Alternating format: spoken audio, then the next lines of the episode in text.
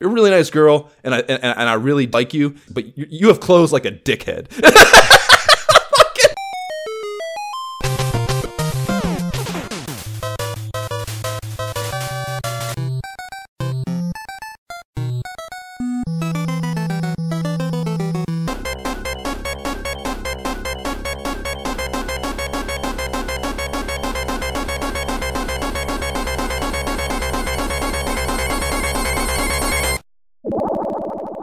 this is the Imperial Scrolls of Honor podcast.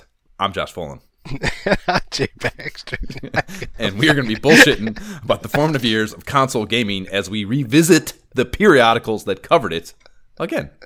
Today we're getting jiggy with Sega's 1990 release of Zoom for the Sega Genesis and the emulation disclosure. I played on Fusion on my PC with my OG hardware 3 button piped in through an adapter, and we played our two player action via Parsec on our laptops and the Fusion emulator as well. Uh, you said you used a 6 button, right, Jay? Yep, 6 button, but also same, everything else the same. Fusion. Word. Gotta go. Yep. Please rate and review the podcast it makes us feel really good about ourselves when people write things that are good about the podcast. Um, it might even make us feel good if you write shitty things. Just any sort of interaction is good. Feedback. well, what are we jamming on now, Jay? What are you jamming on now? Oh man, back to Outriders. What the fuck's going on there? What the fuck? yeah. So there's a new update. um, they they dropped some new content. Uh, okay, you're a lo- loot crate whore. I told you, you're a loot crate whore. No, no, these, no. These bring, just brings you right back in. Just give you some new loot. You're just right back. No, no, no, no, no loot. Actually, I've, I've gotten zero new loot. But it's it's funny. Like I re re-downloaded this game, kind of like eh, because I saw some chatter about it on the Facebook page. Like somebody was like, "Oh, I was talking about it like it was brand new again." I'm like, "What? I, I da- got rid of that a long time ago."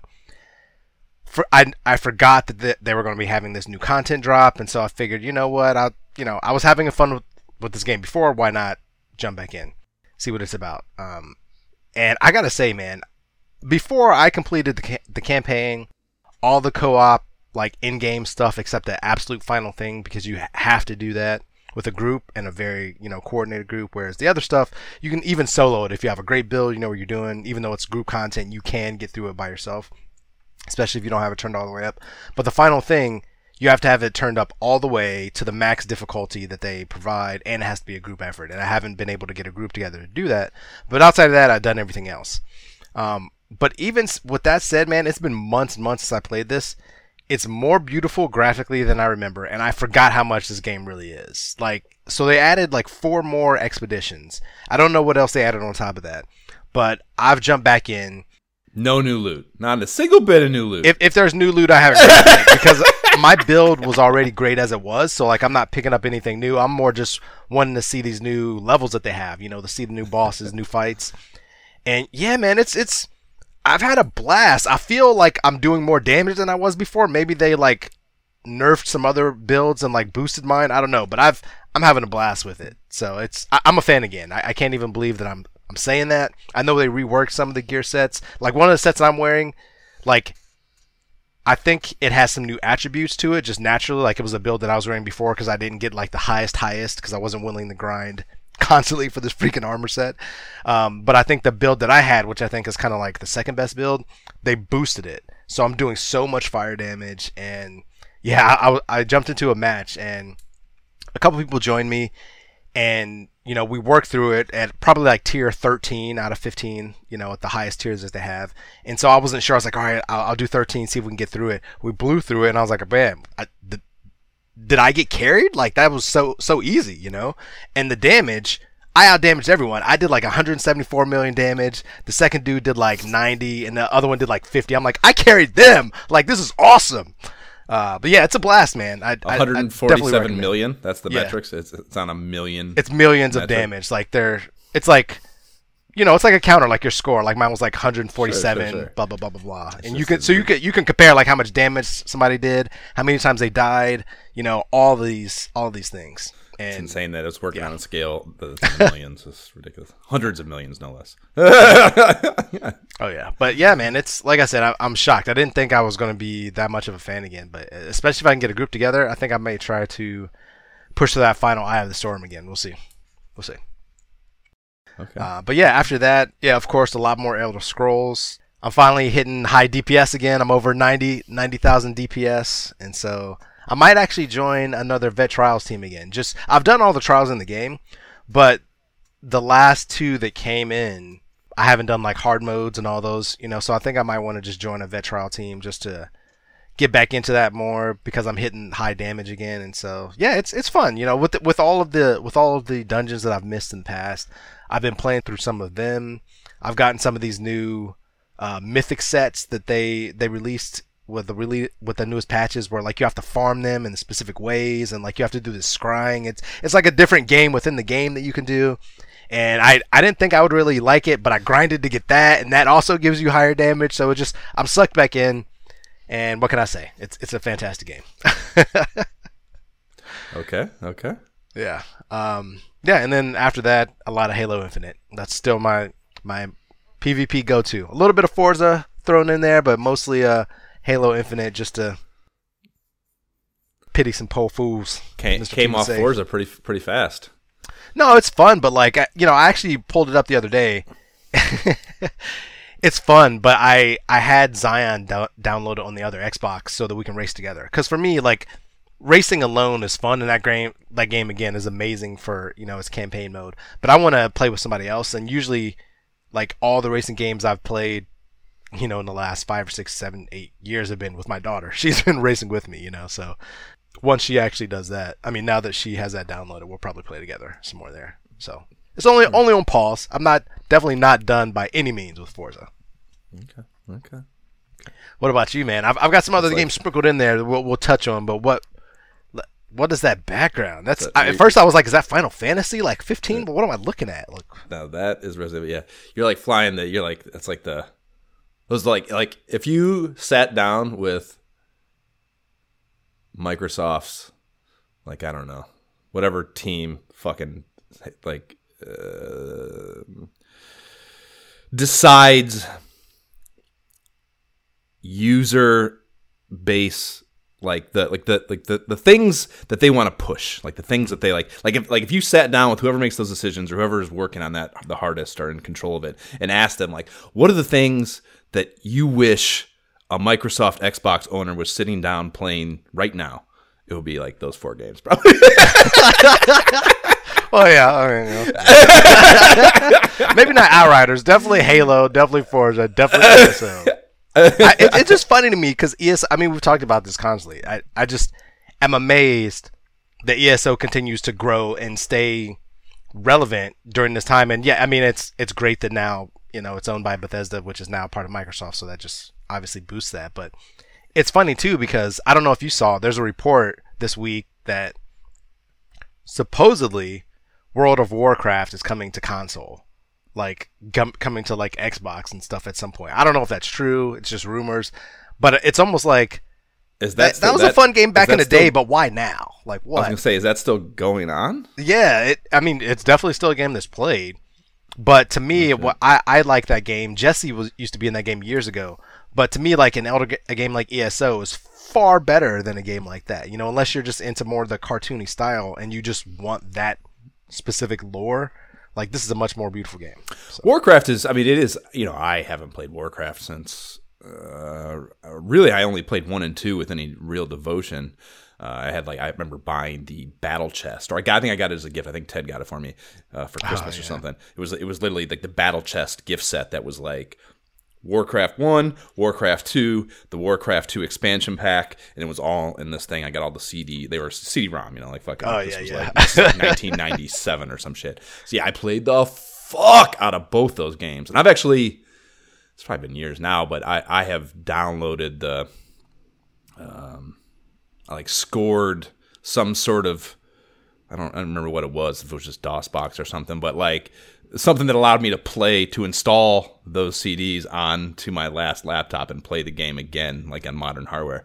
Uh, so yeah, I mean, I love those games. I remember I bought Warcraft three, which was more, which Warcraft three was like the intermediary between Warcraft ah. two and Warcraft the MMO, and like it was yeah more of like a one player kind of, and like I fucking hated it. So like. Yeah when Warcraft, I mean, I've never been MMO minded, but the like the fact that I didn't play like Ultima or EverQuest is like still kind of mind blowing to me because that's like it's right in the like lore or type of game, fantasy medieval wheelhouse that I want. play that. So like, yeah, there just has to be like something buried deep inside me that hates the idea of that of MMO to not to not have at least tried those. But uh, in any event, yeah, like I, I never got into the to the World of Warcraft thing, and you know, obviously it's fucking a huge, huge thing, and I love that story world. It is it, like you, mentioned, like you like the lore more. Like it, dude. Like the I still remember. oh, I still remember like the things that the World War, the, the Warcraft two when you clicked on them to highlight them.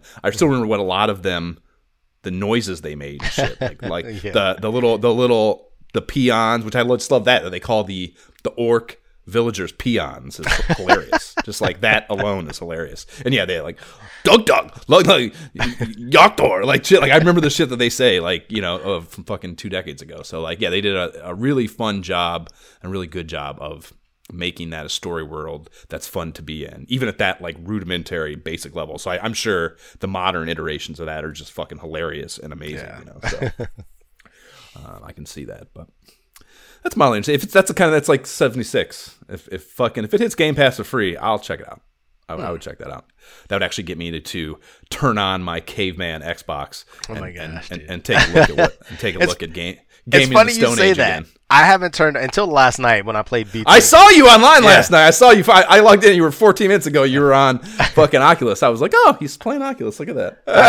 yeah, I jumped on for a quick game of Beat Saber. But yeah, before that, I hadn't turned my Oculus on in over a month. It was like I hadn't touched it. That's insane, Yeah, dude. I, I, I played a full game of Demeo last night. Oh, nice. Yeah. uh, so yeah. So anyway. So yeah, that's Resident Evil behind me, and that's because I'm playing Resident Evil 4 on my Oculus. It's still dynamite. It's just. It's a fucking just. It's an assault on my senses and like my VR decision making capability. Like VR is so much more demanding, uh, which you know it all that more surprising that I enjoy it because like Yeah, you're not an intense gaming like a dude. Like Yeah. I don't understand.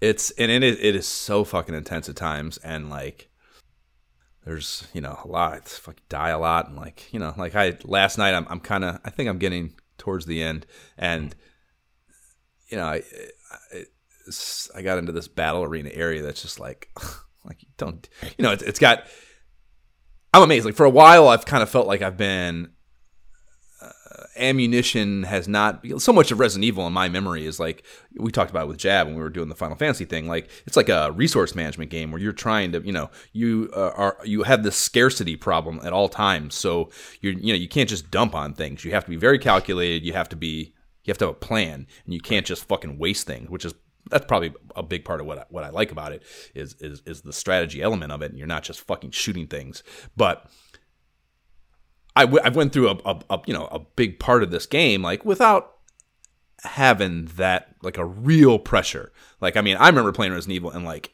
I have four bullets and I need to get through this area and I don't know like I, that's not enough bullets to get me through here. I have to figure out an alternative plan that is not attack based to get through mm-hmm. this fucking game. And like I've, I've never I haven't had that happen to me yet but I, I'm entering this area, like I said, and it is it is very much just like fucking getting mobbed, and I yeah do not really have the ammunition to do it the way that would be ideal.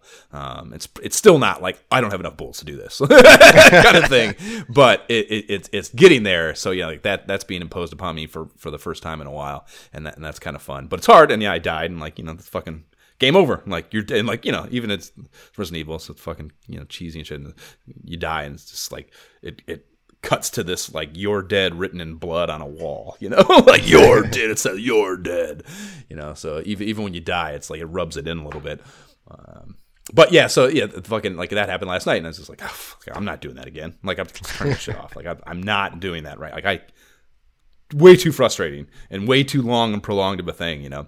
Uh, so it's yeah, super fucking intense. So yeah, like I, I I guess my point being, like I, I play this game sometimes, and I catch myself battling with the thought instead of focusing on the gameplay. Like I'm literally thinking to myself in like kind of this like uh, disembodied way of looking at it. Like I can't fucking believe video games have come this far in my lifetime. I just cannot believe that this is a video game that I'm alive still to play. I just cannot believe how far the technology has come. You know, and especially, it, it, I guess it's probably magnified more playing a game like Resident Evil, where you do have like this rude. I remember playing this on basic bitch ass PlayStation One. You know, Yeah, like I remember exactly. how awful that experience was and how rigid even the movement was, and it had all that single uh, or, or fixed camera uh, systems to it where you couldn't even, Oh. you know, there may be something on the corner you can't even see. There's no real way to shoot. It it sucks, you know. It, it was terrible,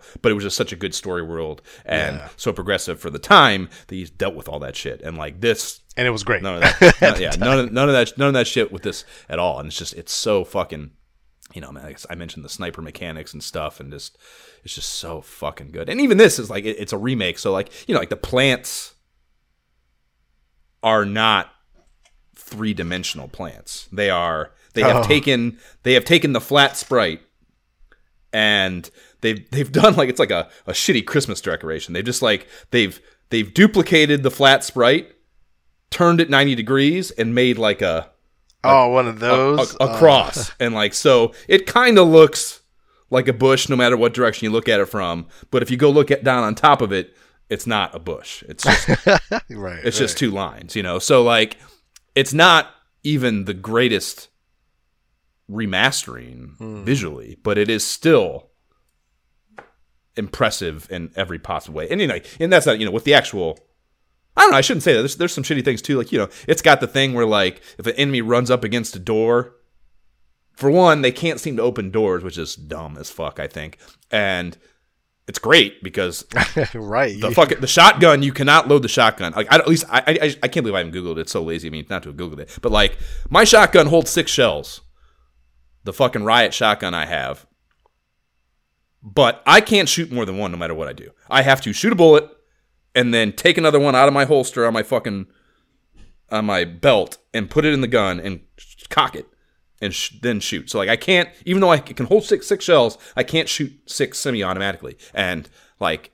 Ugh, it's so frustrating. But in those door situations, I'll use that gun because I can literally just open the door, pop them, run back, let the door close, and then they just sit outside the door. You can hear them bang, like the door rattles and they bang on the door, but they can't, they don't come through it, you know. So I can fucking reload and then open the door again and fucking shoot someone in the head. Rinse repeat. Uh, right, but anyways, my, when they run up against the door, you still sometimes get the sprite the hand sprite coming through. Type yeah, coming through the thing, you know, or their weapon, their fucking mace or whatever. Will yeah, a, a couple pixels of it will come through, you know. So yeah, it's not by no means the cleanest remastering, and and, and there's a whole bunch of immersion breaks in that regard, but it, it's still it just you know maybe maybe just because I've been playing all my life, like I'm willing to deal with that, and I, I don't it doesn't bother bother me, but it's so fucking good and so immersive. And so much fun, and s- so, like shockingly difficult. uh, at times. So yeah, really, really good. So I'm playing the shit out of that. Like I said, I think I'm getting pretty close to the end, which is part bummer, part cool. And then uh, I've been getting pretty heated back up on Demeo lately because of the looming campaign release on the 16th. So like, I don't know, just it's just inspired. I hadn't played it really for like a month. Yeah. Um, and yeah, the past like two weeks or so, I've been alternating all my free time with Demeo, and then I've restarted uh, watching Eastbound and Down. Have you? Did you, ever, did, you, Really? did you ever watch that show? I never watched it. Yeah. Oh my I, god, dude! You you cannot watch. I mean, I know about it and everything, but you I've can't watch with the kids. It, it, it. I don't know no. if there's. I, I would never ever watch that dude at all in front Yeah. of. Just him. If he's in it, then it does. No, not not no kids. Uh, yeah, you, it's probably. I don't know if there's ever been a show that is less appropriate for children to watch, but the which is part of the hilarity because there's so much of the the narrative is him interacting with kids the way that he is, It- you know, and it's oh my god, I, you know, it's from I don't even know what you. I mean, it's, that's probably might even be late knots, if not early early teens. Oh my god, dude! It is. I. I. I it's so far. I can't believe HBO still airs it. It's so offensive in so many ways and so inappropriate and so just. I mean, like I said, if you made it in 2021, you would just get. I, like I, said, I can't. I cannot believe HBO airs it. I really can't. It's it's so fucking wrong. He's just such a dickhead. And you know, I mean, I guess maybe that's like the little, like the creative nuance that allows you to get away with something like that at all, even back then, uh, is, is just how oblivious and clearly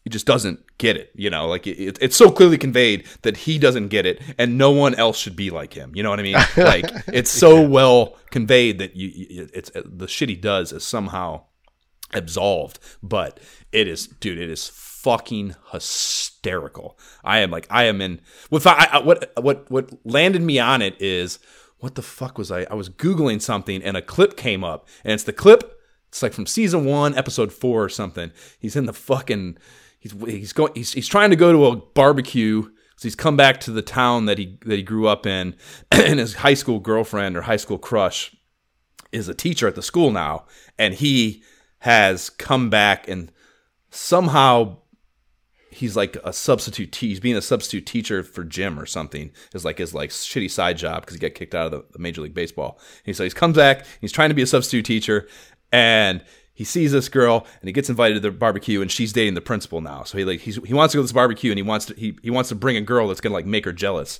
So he brings this this like the town slut that he with like who's got fake breasts and she's just like you know just a dumb obnoxious drunk basically.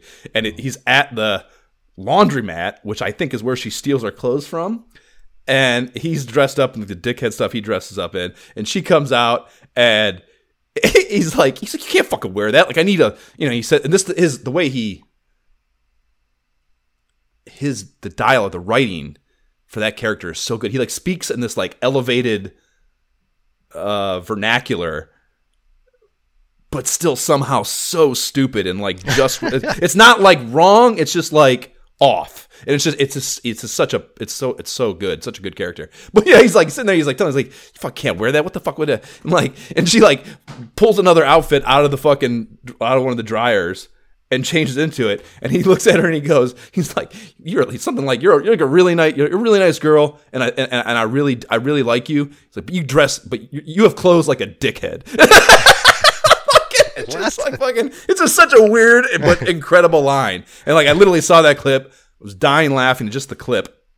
I think they talked about it in one of the podcasts I listened to. And fucking, I was like, watch that clip, and I was like, I'm watching that show again for sure. and like, I've just been hotboxing episodes ever since. I can, you have to. I mean, watch it on your phone or something. Do it in your free time. Like, no one. I'll be surprised if Courtney would enjoy it, but it is so fucking it is male. It's like you have you have to turn off any sensitivity you have uh, adopted as a father and like a, a, as a maturing man and just look at it from like a 25 year old I don't know shit about the world dude perspective and you will cry laughing. It is so fucking so hilarious.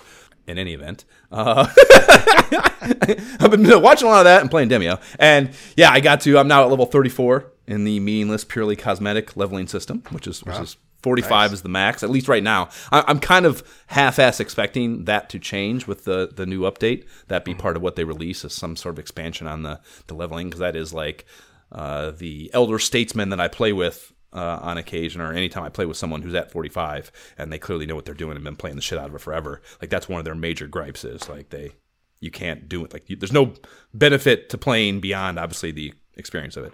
So I, yeah. I imagine that's something they want to change from a developer perspective to incentivize you to want to go further, you know. Which makes it, sense. yeah, sure. It's it's totally cosmetic though, and that also kind of sucks. Um, although I don't know how. There's no way to have any permanent permanence to the care like to character development and not have it drastically affect the balance of the game. Yeah, so. it has to, right? Because you if you give some kind of benefit for being higher level, then you're like, oh, if I only want to play with 45s, you know, exactly, 45 right. and above type of thing. Yeah, and it is too. Like, yeah, the game last night, dude, I was playing with another 45. Uh, this girl that fucking clearly knew her shit, and uh, me at 34, and then there was like a level one and a level three or something like that that popped mm-hmm. into the game. They were out. They were off the, the Discord too, which was kind of surprising. Usually, that's kind of why I put like I, I do it when I want to play a game. I don't even bother to try to find people in advance for the most part anymore. I'll just because I play with the assassin and you can play alone with that just fine. You know, um, it, not just fine, but it's possible at least. Yeah. And so I'll just start a game, post the room number in the in the Discord, and usually experienced players will just populate it because there's always people in there looking for games. So um, I was surprised that two newbies came off that. But yeah, so the whole experience is like me and her talking them through. I mean, like basic shit. I'm like telling them that they can tilt the board by hitting the stick, and like you know they don't know okay. they don't know super super simple things, you know. Uh, but uh, like that's one of the things uh, you know I. I was playing. I played fucking Walkabout yesterday, and I played with some dude on the New Babylon course that fucking was just like knew everything, and like you know, just the the shit. The, the the I'm sure I've said it before, like, but like the knowledge sharing in that community and just that platform to me is just so cool. The way I don't know, it's like everything. Like there's so little out there because it's relatively small as a gaming envi- or community. Like there's just there's so I, I've talked about with the Shadowgate thing how I couldn't find anything on it. You know, it's just so cool how like everything about that is like this interpersonal exchange of ideas, and it's just it's just a really cool uh, way of gaming. I think it's just really really interesting to me and different than anything I've ever experienced. So yeah, so fucking Demeo was all about that. Last night was all about just like taking these two noobs, and we you know we didn't even finish. We fucking died on the second board. Just it's, they did an, uh, that last update they did. The Rat King is a like that. It's a motherfucker now. It's they did something that made it harder. It's ridiculous. We They made it harder? it's way fucking harder, dude. Like I've I've had multiple like what the fuck is this shit moments playing playing the Rat King board since they did that last update. Uh, yeah, we like dude. There were like on that level last night. I think five five gorgons. Which if you play fucking Demeo, five gorgons in one level is fucking ridiculous. fucking gorgons are pricks. They are fucking very difficult enemies, and to have five of them in one like that that's I had never seen that before. Um, maybe three was the most I'd ever seen in, in one of those levels. So yeah, last night the last two killed us, so we didn't finish. You know, so like even though we didn't succeed, you'd think that'd be like fucking noobs, but like it was. I mean, the noobs are like this is the most fun we've had playing the game by far. Like, do you guys want to play tomorrow night? you know, it's just a, it's just yeah, it's really really cool, um, fucking game way of gaming. Yeah, the fucking with the so I got uh, uh, I got uh, I think it was level 30 31 or something like that, 31 and 32 maybe were the last I think they're the last assassin the new assassin outfits and then there's also an assassin die. So as much as cosmetic shit whatever, it was cool. I was surprised and cool to find that there are class specific dies you can get. That's really cool. you know? Oh, okay. So yeah, of, of course the the assassin die is red, and it, it's fucking cool. So I got the assassin die, and then I think what was last assassin outfit, but um, it's actually it's not as cool. The second one has like this protrude. I'm sure you've seen when we played. I, I'm, I think I was wearing it. I'm sure you've seen it. But like the second level assassin costume has like this. It's called the carnival one, and it has like this protruding, kind of like beak like mm-hmm. mask to it that is very distinct. And the the the, the third, the, the new one, it looks pretty much the same as the, the first the, the the first one you have as the assassin. So I just like that it's so differentiated. So I stuck stuck with the second one, but it, the it reminds me the best thing I can equate it to. The mask is it's one of the disguises the Maitlands use to scare the Deetzes and Beetlejuice. Oh yeah, yeah. The thing where he pulls his he pulls his snout out, it looks just like what that to me is, is what I think. when- I when can see it. that. Yeah. So yeah, playing the shit out of that, and, and just uh, cannot wait till the new thing drops on the 16th. And then I listened to the the latest Rough Talk VR pod. Uh, I listened to last night has a game in the App Lab they covered. Which do you even know what the App Lab is? Have we talked about that before? The App Lab is like it's kind of like it. Mo- a lot of the sh- I have never even looked at it to be honest with you. I think maybe I looked at it once, but I haven't I haven't bought anything from there. A lot of it, to my understanding, is like a lot of beta stuff. You know, it's like smaller developers. It's basically it's it's the place people can sell things on the platform without getting into the vetted store, the main store, you know, the main Oculus store. So Okay, it's, makes sense. It's cool. You know, yeah, I mean, it's you know, it's cool they let you that they have that available. Um, you know, like iTunes doesn't have like a secondary thing. Secondary, that they, yeah. yeah, you know, like they don't. They're just like either you either you meet our standards and we say yes or fuck off kind of thing. So it's cool that that's possible and, and available to developers but yeah, uh, my understanding is a lot of it's you know underdeveloped stuff, beta testing, yada yada yada. Like not necessarily the most polished good games. But this one, they they you know I fire it up and like a lot of those App Lab ones, like I'll you know sometimes I'm hard to even click on them. 'cause I'm like I know it's going to be some bullshit that I'm not necessarily interested in. But there's like they, like RPG, and I'm like okay, I'll listen. you know, and sure enough, it's a, so it's an RPG, and it's Uh, so it's called uh, Arcaxer, R C A X E R, and it's, so it's a turn-based RPG that looks kind of Diablo-ish, like kind of that third-person above kind of deal, also kind of Demeo-ish, maybe a little bit too. But then it shifts to a first-person for battles.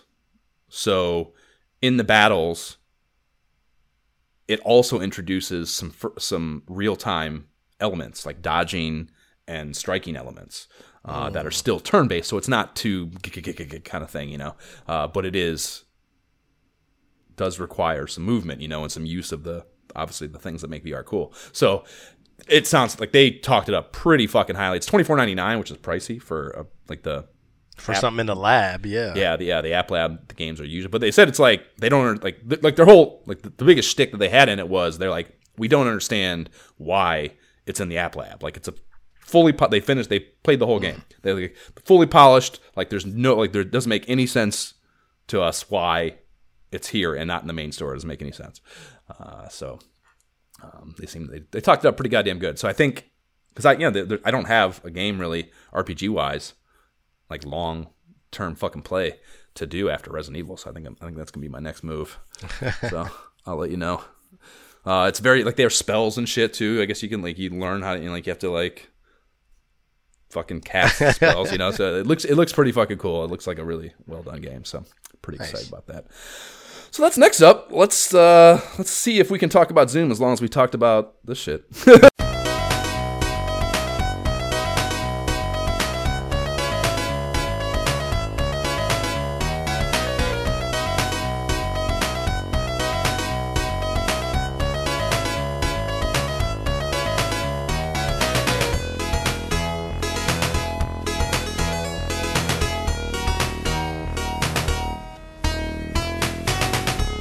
is the main background zero music from Zoom bringing us in.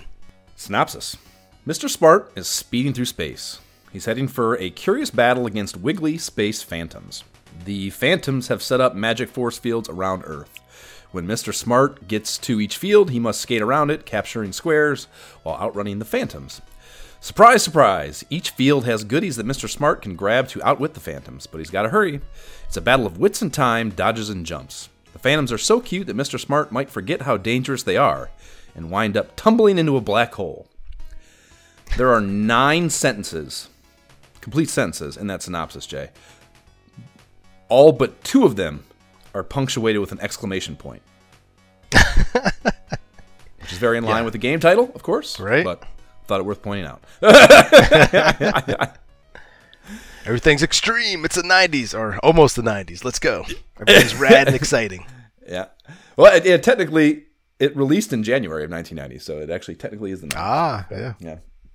Uh, but tell us what game, kind of game this is first, Jay. This is a puzzler, a very unique puzzler, but yeah, this is if, if you're looking for a puzzle type of game, this is it. For sure. Very similar to a Dig Dug type of game. Yeah. Yeah, arcade, arcade derived. Um, yeah, puzzler deal. So it yeah, it was released in 1990 by Sega of America after being developed by Discovery Software International, which didn't really have much uh, worth talking about otherwise. And if you even count this worth talking about, I think like I, I've said I've said before, I you know I found this game, I'd never heard of it having a Genesis growing up. Like this is a game I'd never seen, heard of, nothing. So when when I found it in whatever the fuck, probably Game Pro, it was, I was like blown away by how. I mean, I um, ordered it immediately. Like you know, and uh, we're doing a game episode now on it. So yeah, it's it's it's one of the things I just. I don't know. It just came out of fucking nowhere, and it's uh, it made, like it's the reason I'm doing the podcast is finding shit like this, you know. So very fun. So yeah, it was released in January, simultaneous with the Japanese release, which that is interesting too. Usually, Oh, usually Rare back then. Yeah, with Sega, it's not always it's it's not always before, but it's never it's rarely the same. You know, uh, with Nintendo, it's almost always in Jap- Japan first. So. Uh, in any event, same time. So January 1990 happenings. On the 7th of January in 1990, the Tower of Pisa was closed to the public because it was determined to be leaning too far. What? Just thought that was funny to me. Have you ever been to the Tower of Pisa, Jay? Have I have never. I've never Yeah, I've been to Europe. either. Need to make that trip though for sure. I hear good things. Phil Collins's "Another Day in Paradise" was the number one uh, joint on the Billboard Top 100 on January 1st. Anyways, and then Tom Cruise vehicle "Born on the Fourth of July" was tops of the box office at the time. Which Miyagi, fuck off with that. The uh, I've never seen that either. I don't. I don't believe. Or maybe it, it was probably on in a room I was in as a child. I don't think I've ever even heard of that. I'm like, I'm, I'm thinking about it like, uh, does not compute. Nope, Yeah, got no recollection. It was it was a, definitely a, a big deal at the time. Anything Tom Cruise was at the time. So the artwork, the cover art, is an illustrated deal featuring the aforementioned Mr. Smart character, a rather human-like face that occupies his entire egg-shaped orange body. Got large ears that I'm not sure what to equate the shape, uh, rather equate the shape to, like I, I don't know, maybe like a fox or like I'm not, yeah, I don't, I don't know what those ears are supposed to be. Dude, it's like, Miyagi. Fucker just came in from outside, cooing. It's this cooing deal. Sorry, what were you saying? no, it, it looks just like an egg to me with like, yeah, kind of like some some animal ears. I don't know, Yeah. you know, off the top. That's what I mean, though. What kind of animal, though? Like, I, I'm not sure. Like? I don't know animal ears well enough to. I know. Well, that's, to be able to that's like- speculate. yeah, I, like it, it's it's weird to me that like I identify them as animal ears, and I've never thought about trying to identify disembodied animal ears before. Like, like the idea that once I did, made that determination, I was like, and the fact that I couldn't place what they were, I was like, I don't know. It just it was like a was like a broken mental loop. It was like, what what, what do you mean? It's Yeah, just so- very odd looking, just all together. Like clearly with video games, especially during this time, things did not need to make sense at all. Mario's a plumber jumping on mushrooms. Like what? What are we talking about? But this, when I look at this this cover art, I just I don't even know what to make sense of it, man. I, I'm I don't even know what they were thinking coming up with this stuff. Like where it just doesn't even seem logical in any kind of structure. Yeah, agreed. So he's also got a tail, and he's got green legs and arms with gloves and loafers on. So, Right? yeah, again, just like a little, like just a wee bit of anthropomorphism going on. So he's running around on one of the boards that we'll um, eventually get into here and talk about, and it looks it looks a little bit like uh, the way it, it's portrayed here. It looks a little bit like a disco dance floor with it's got a couple enemies behind him, and uh, it's the pur- it's a purple hand, which they're not purple in the game, but it's a, one of the purple hand enemies, and then the scrub brush enemy, and and then a clock pickup item nearby. And it says zoom down at the bottom where the titles always go on these black thatch case designs that I love so much. And the back has the title up top. It's got three three screenshots of game board screens. Two of them are from the same stage, which is pretty fucking lazy, I think. and there is a lot of original copy back here though, and that's not lazy. The worth reading from there. Did you ever get punched by a banana? Tussle with a mushroom? Tumble into a black hole? You will now. Zoom into space and race around the play grids, outrunning the funny critters who pop up in the strangest places. Nab Goodles to win. When, and then they list off some pickups, so I'm guessing that this is a typo and they meant goodies here. Goodies, yeah, for sure. Yeah, Goodles. they, and then they point out there are 36 levels, and that's a lot of fucking zoom that I did not know this game went as far as until um, this playthrough. So. The manual, uh, which will be in the show notes, as it always is, has 14 pages, including the covers. It's got black and white innards and a color cover. I have a CIB copy of this, so I took it out to my car and sat in the back seat to peruse it for the for the notes, just like the good old days. So you're so starting up in synopsis are on the first couple pages, then one on very simple controls before they explain the play modes on page four. And this you, you yeah, obviously uh, didn't have a full grasp of these when we were firing up the two player that we did. So uh, worth talking about. So there's a one player mode, and there's two types of two player mode. There's alternating turns, each on the same sequence of levels, and you can either do either a controller pass or alternating like controller one and controller two, which it's cool that it gives you that option for you know.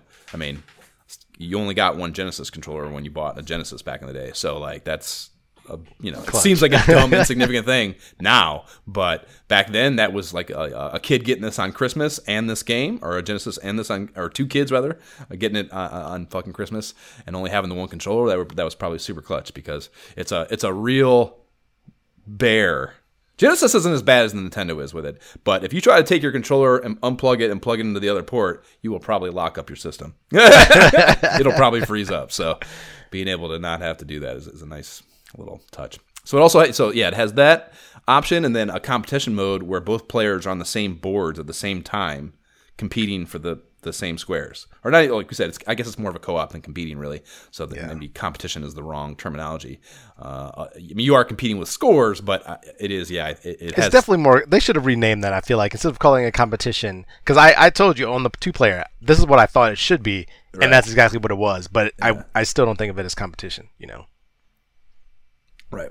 Agreed. Race to Win is a headline for a section after that explaining how this shit kind of works. And it says, You are Mr. Smart, and it's up to you to take the force field away from the Phantoms. Press your D button to start running up, down, left, or right. The lines you skate over will start flashing. When you skate around all four sides of a square, the square starts flashing too. When you get all the squares to flash on a board, you've won the field. So that's um probably sounds more complicated than it is. when you get when you start playing, it'll very quickly become intuitively or intuitively reveal itself what you got to do. Yep. Page five covers timer mechanics, and the timer starts counting down when the action starts on a level. And if you win the field before the timer hits zero, the remaining time is added to your score. And I think it's ten points per click. And if if the timer hits triple zero, before that, before you get all the squares, the phantoms start ganging up on you, and uh, it writes you start sweating. And I thought this was just be like, you know, I thought they were saying that it's just like kind of like a joke, like it's going to get harder. But your sprite in the game actually gets stressed out looking. He like his eyes get weird, and like yeah, he's got like perspiration coming off of him, you know. So it, it they they're serious. They're being literal there, which, which is pretty fun. So and it also it doesn't say it here, but yeah, the phantoms start ganging up on you. They new ones will appear on some boards too. You know when when this happens. So not only do the enemies get I think a little more frantic and a little faster probably, but new ones will appear at this time. So you are highly incentivized to try to finish these things in the time allotted within the timer. You know so. Wait, how often did you experience that? I never saw. I never got to that point where You never, you never, out, never you finished the game and you never outran a timer. Never. I think you just didn't notice, Jay. There's no way. There's no way. I'm telling you, dude. I because at first when I was okay, so in our notes, I'm looking at high scores. I was at first just writing down like how much time was left each time I would complete a level, and I was like, this can't be what he was talking about. Like, and and I just kind of stopped doing that. But I I always finished it before, mainly because a lot of times I would just run across a freaking A Feather. feather, sure. you know what I mean, and just like blow up early. And I'm and that's when I, I honestly that's when I wrote down because I was thrown off looking at the notes, thinking initially, like I said, when you get that feather, it eliminates all the enemies. Now I can finish working on the board, but it would just cut the board off, and I'd be like, oh, I'm done already. That happens so many times, man, so many times. That's crazy to me. I'm telling you. but I wasn't there for your play, maybe. That seems crazy to me. In any event, lives and how you cop extras are covered on the top of page six. So you start with fourth, beginning of the game, you get extras at scores of 1,000, 3,000, and 5,000 points. And you also gain an extra when, and this is in quotations from the manual, a certain number of squares flash in sequence. And I have no idea what this means. So I tried looking around for an explanation, but didn't have any luck. So I don't know if you are a Zoom enthusiast out there and you have any fucking idea what they're talking about, I would love to know what it means. By all means, hit us up on the socials or email us. There is a page and a half of breakdowns that follow that. So we have phantoms first and the enemies basically. We have rowdy fingers and these the copy is your arch enemy. They chase you endlessly and these are the green hand sprites that are on pretty much every board. And the there's spoilers. These roam around the grid, erasing your lines, and these are the scrub brush looking things. And they're probably the biggest pain in the asses as they obviously Oh, negate, so negate your progress. So like once you know if you finish a square, it will like they can't erase that. But if you do part of the lines around one, they can go over it and, and remove that. So yeah, huge pain in the ass with those things. And then there are queues, and those run diagonal shortcuts to ambush you. So yeah, these are the the bubble grouping, like they look like just a glob, bunch of globules packed together. and yeah, they can change the axis. That, Like they go, they normally just like go back and forth on an axis, but they can change and actually go back the other direction too. So like, mm-hmm. yeah, you ca- they're, they're basically totally unpredictable. I guess is a simple simple way to put it. So, you know, most of the other enemies move in like a little bit more of a deliberate fashion that you can kind of calculate. The sp- the spirals do go back and forth, but it's like a again like a little bit predictable. Like these fucking things can do anything. I always got nervous trying to jump over one. Anytime I jumped over one, I was like, okay, don't move and like you know, don't move and have me land on you. Yep. And there are spine spines, and these warp from place to place for surprise attacks, and they look like the viruses, or rather, they look like viruses beneath a microscope. Is what I would say. Uh, is up with those. And then there, lastly, are charms, and these slow you down so other phantoms can attack you. They have the jellyfish vibe going on with them, and yeah, I didn't. I mean, it should have um, been clear to me that that's what these did and that they weren't lethal because it says it slows you down. So you, they obviously have to hit you in order to do that. But yeah, I mean, I, I was well into the game and had played it God knows how many times before, before I accidentally ran into one of these and realized that they did not kill you. They just slow you down, which is also a shit. I mean, slowing down sucks Yeah. big time. Um, and luckily there's a, a pickup that can negate it and get you back to normal. But Bottom line, just avoid. yeah, I mean, yeah, obviously you want to avoid them, but just I, I, don't I was like I ran into one and I was like, you know, and it's not like the most your your speed change is not the most discernible thing. So yeah, when I ran into one, I was like the first time I was like, what the fuck? Like I, I had a min- a moment or two of just like what just happened exactly. uh, so breaking down the goodies, not goodles. There is the banana, and this slows down the phantoms for a short time and plays a, a pretty cool little individual tune.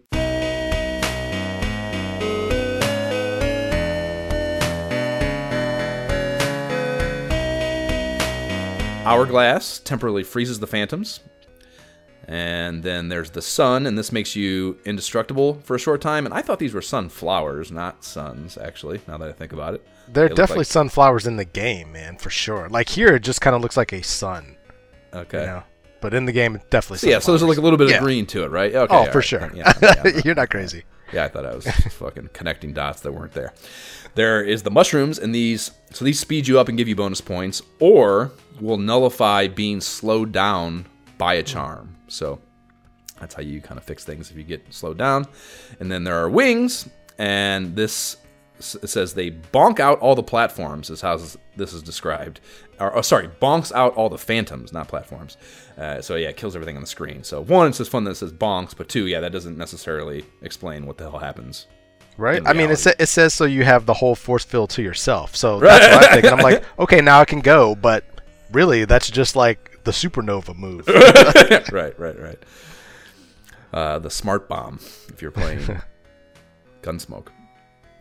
The there there's red candies is worth 50 bonus points, blue candies that are worth 100, and then lastly there are the stars, and it says the star is a secret goodie. Grab it and gain one of the other goodies as a surprise. So yeah, so you get these, you don't know what they are, and you know they can obviously be the really good things. They can even be the feathers, which is uh, uh, an incredible come up when you pick one of those and it's the feather because it's you know it's obviously probably more often than anything else just the dumbass bonus points. But yeah, when it, when you chance onto one of those being a feather, it's like yeah, I will say throughout my playthrough, I got many a sunflower out of those. I was like, oh, Yeah. okay, you know, like it.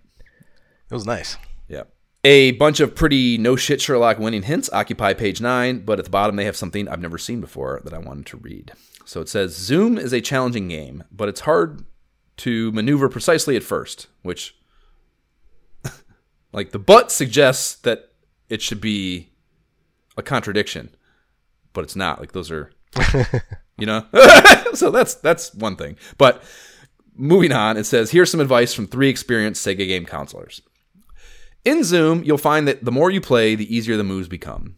Frustrating turns will soon seem like a breeze, so have patience and build up your skills by practicing. Now put Zoom into action, and also remember, or always remember rather, Zoom's middle name is Patience, and it's signed Judy, Kristen, and Heidi. Which is, I don't know, I've never seen this in a fucking video game manual before. Like a letter, I don't know, it's just weird. From yeah, it's like, hmm, okay. pretty fun. And then the there's a full page of the Sega scorebook grids, two pages of legalese, and it's time to play Zoom. Do you have any notable history, Jay? I will say, it. I mean, it's it's notable, but it, I'm a little surprised to share this. But the game actually released with poor reviews, man, poor reception um, when it came out. EGM, Electronic Gaming Monthly, one of my childhood favorite gaming magazines that we've talked about, uh, maybe covering in the future, actually gave it a 3 out of 10, with reviews stating that it looked like a 16 bit title with Atari 2600 level gameplay. And that is pretty harsh. That is super harsh, yeah. Super harsh. So, yeah, I mean, not not good when it came out, but I will say, oddly enough, when I was probably on, I don't know, maybe stage four, six or something, you know, very deep into it, I did start kind of feeling a little bit like, okay, I could see how after having played through several levels of this, like this would feel like a step down than playing some other 16-bit level game you're expecting. You know, like a I don't know some of the, one of the other games that we've played, like a Shinobi or a I don't know Golden Axe or something like that. You know what I mean? With true 16-bit, like great graphics, like a, story, like with a character. Whereas this was kind of like a puzzler. So I could I could kind of see where they're coming from. I don't know if I'd give it three out of ten though. That's that's extra yeah, harsh. That's like from a kid yeah. standpoint, maybe if you're like, hey, I want the new hot thing, and you got this, maybe you'd be disappointed. But that's not a bad game. Come on. No, nowhere near that bad. Yeah, when I was, I mentioned I, I was trying to find the answer to that certain number of squares flash in a sequence. When I was trying to look up the answer for that, I was just poking around, reading shit, and like looking at articles and stuff. And I, I found a few things that like, yeah, really shit on it. And I was like, man, like that, uh, that's crazy. You know? like, and, and, and, especially looking at it from like that time period, like early Genesis, like you know, how could you say it clearly looks nothing like Atari anything? Like it looks fucking incredible right. uh, compared to anything on the NES, even you know. So well, I, I, I guess I could see counterpoint to that as I'm thinking about it. Like, if I'm on the NES at that point and I have my Super Mario 3 and that's like an amazing, beautiful colored like story game like this, and I'm like already hearing, you know, because me, I, yeah, but what the fuck, am. man? How do you compare no, this to a platform? But no, no, no. But no, hear, hear me out. Hear me out. Because I'm comparing all the platforms, right? At this point, I have an NES or I, hope to have an NES. My friends have NES. I played Mario 3. I love it. I hear and I'm seeing stories about Super Mario Brothers 4 coming out, you know, to the Super Famicom and what that's going to be. And that's going to be 16-bit. Oh, look, Sega Genesis are is already 16-bit. What kind of next gen stuff they have? And then you get if you were to get this as kind of like your game, it's kind of all right, yeah, you know, it's a fun game, but it's, it's not it's like though. It's it's not supposed to be fuck it. You know, it's not supposed. To All I'm saying is I could see their point. I'm not saying I could fully agree. I'm just saying if I'm a kid at the time, like in my mind back in 1990, I could see that. I, I think that's. That. I think it's a horrendous context from which to judge this game. I think it's a fucking horrendous context from which to judge this game. Hey, it, the yeah. game was released into the environment to these people. Like you know, that's uh, true feelings, man. Uh, I think for a puzzler for the time, it looks and plays fantastic. True. In any event, uh, there's no economic analysis for this, of course. So let's start talking about the fucking playthrough.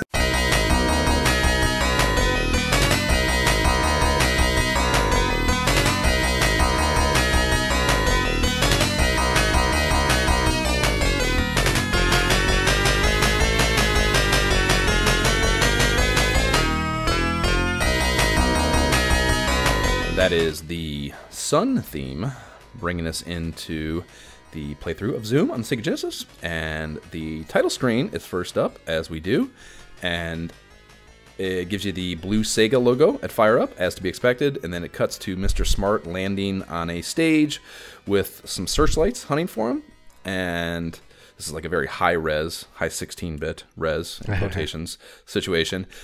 so yeah, there's searchlights searching for him. One lands on him before the title treatment up top falls down onto his head and it flattens him. And then his ears pop up out of the flattened version of him, and he kind of strafes off quickly to stage left as one of the ears waves goodbye to the PO uh, to, to the player. So it kind of sets up like this fun, funny tone of the game pretty nicely, I think, and looks pretty good as far as 16-bit cutscenes go. And then the title screen crops up, and you pick your game mode with a, a, little Mr. Smart icon cursor, which I always appreciate when they when they bother to do. And we cut to him racing through space as the stage ditty fires up.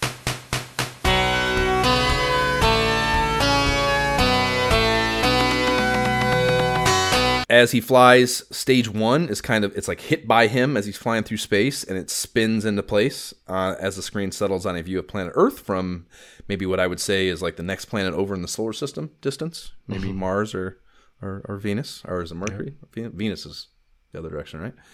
Mercury's the the one closest.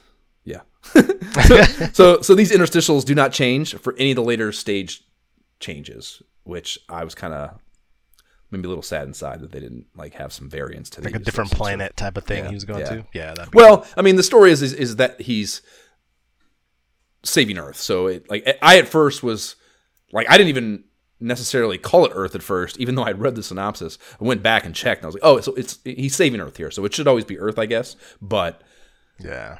yeah, I mean, there's some some sort of difference would have been nice, you know, of course. But whatever. But but here, this I would say is also another example uh, supporting the Atari argument because I've seen this similar kind of like graphic lead. Even though I like it, like I like Mr. Smart zooming in like in the planet. I feel like I've seen that lead in on many other Atari 7800 games. So from that standpoint, I'm like, okay, I can see that. Yeah. even though I like But it, does it look shitty like Atari 7800 shitty, or does it look like Sega Genesis? no, it doesn't look shitty. Yeah, it doesn't look shitty. yeah. I don't know. I mean, to me, like the, the idea, like I said, the the reason I only wrote this bum me out a little bit is because I immediately thought back to you know just because it's the only other game like this we've done a game app on. Dig Dug Two, same thing. Yeah. the interst- like the, one of the gripes was the interstitials being just kind of basic, and I mean, there's a little bit more variance to them, I guess, but you know they were essentially just reskinned Pac-Man interstitials, you know, so that wasn't great either, but. And, and it also recycled them later on, which was like I said, that was the reason I stopped playing. I was like, Oh yeah. yeah. So the the Zoom music cue follows that.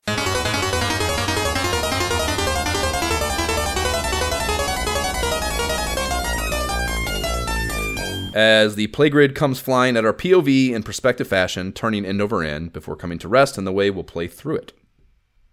And a mildly annoying thing about this is you cannot skip it with the button depression. And Yes. it's kind of like a it's a it's it's like a bit of a slow animation, you know. Mm-hmm. So it would be nice to be able to blow through it after you've watched it a few dozen fucking times. So Yeah. you know. Whatever though. The main BGM Zero theme that we heard earlier fires up, and Mr. Smart appears on the board in a Tasmanian devilish tornado spin, and we are playing Zoom. So let's talk controls and HUD, and this is super basic. so it's A and C both jump. B fires your rubber ball projectiles out of your sprite's ass end, and the D-pad moves, and that's fucking it as far as controls go. The uh, as far as HUD goes, we have uh, the score, remaining lives, stage number are up top for both or one player, and that's your whole HUD. So it's just yeah, it's a, a, not a complex video game by any length. Yep, agreed. But my So- question then, though, how often did you use the the the B button move, the shoot behind Not you? yeah, not. I, I was mentioning in our in our two player thing, like yeah, not at all. And like on occasion, you know, especially like maybe one of the things you could gripe about this is it's like 36 of these levels is a lot. So you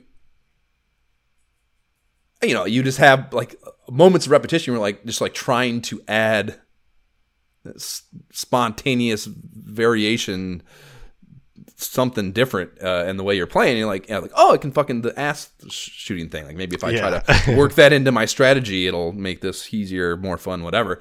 And you know, shooting stuff is fun, of course. That's why there's a whole a whole genre dedicated to it. So you know, uh, yeah. So I would like occasionally think to myself, like, oh, I'm going to start doing that, and it's you know, part in part because it's it comes out of your ass end. So it's just kind of like a, you know, it's just a very non it's not a clean way to defend enemies or fend enemies off. You know what I mean? You have to like you need to get to where they're going or where they're gonna be behind you, and then start running away from them to do it. And then like if you can like if you can do all that run around, do you really even need to do it at all? Exactly. You know what I mean? Exactly. Like yeah. So it, because so it shoots behind you as well. If it shot in front of you, it'd be a different kind of completely different, yeah. usefulness, you know. But going behind you, it's like I'm looking ahead, focus on where I'm trying to go. Right. This is maybe useful if like people are gaining on me or something, but like in practice, otherwise I don't really need to Yeah. use this too often. Plus, you it's know, just honestly- confusing to hit the jump button. Like if you forget which That one. did that, yeah. It was amazing to me that there's only two buttons. And when I would think to do this and try to implement it, I would often immediately thereafter find myself confused and die. Yeah, why is that? Which is crazy that it's because because you know, you just spend the, so much of this game just hitting this. It's like Sonic, just just hitting the same button. You don't need to think about buttons. You're just in the zone, you know. And it is, you know, it is a fast paced, harried game at times. So it's not like you're just casually fucking lollygagging through these levels. You know, it, it is it does get stressful. Uh, so yeah, it, it, it was amazing to me how frazzled I could get with the buttons, considering it, it is seemingly such a basic thing. But it would have the effect. Yeah, I mean, you know, it's I, I get where they're coming from.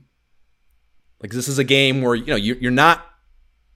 It's not. It's like Subnautica eh, to a degree in that it's not.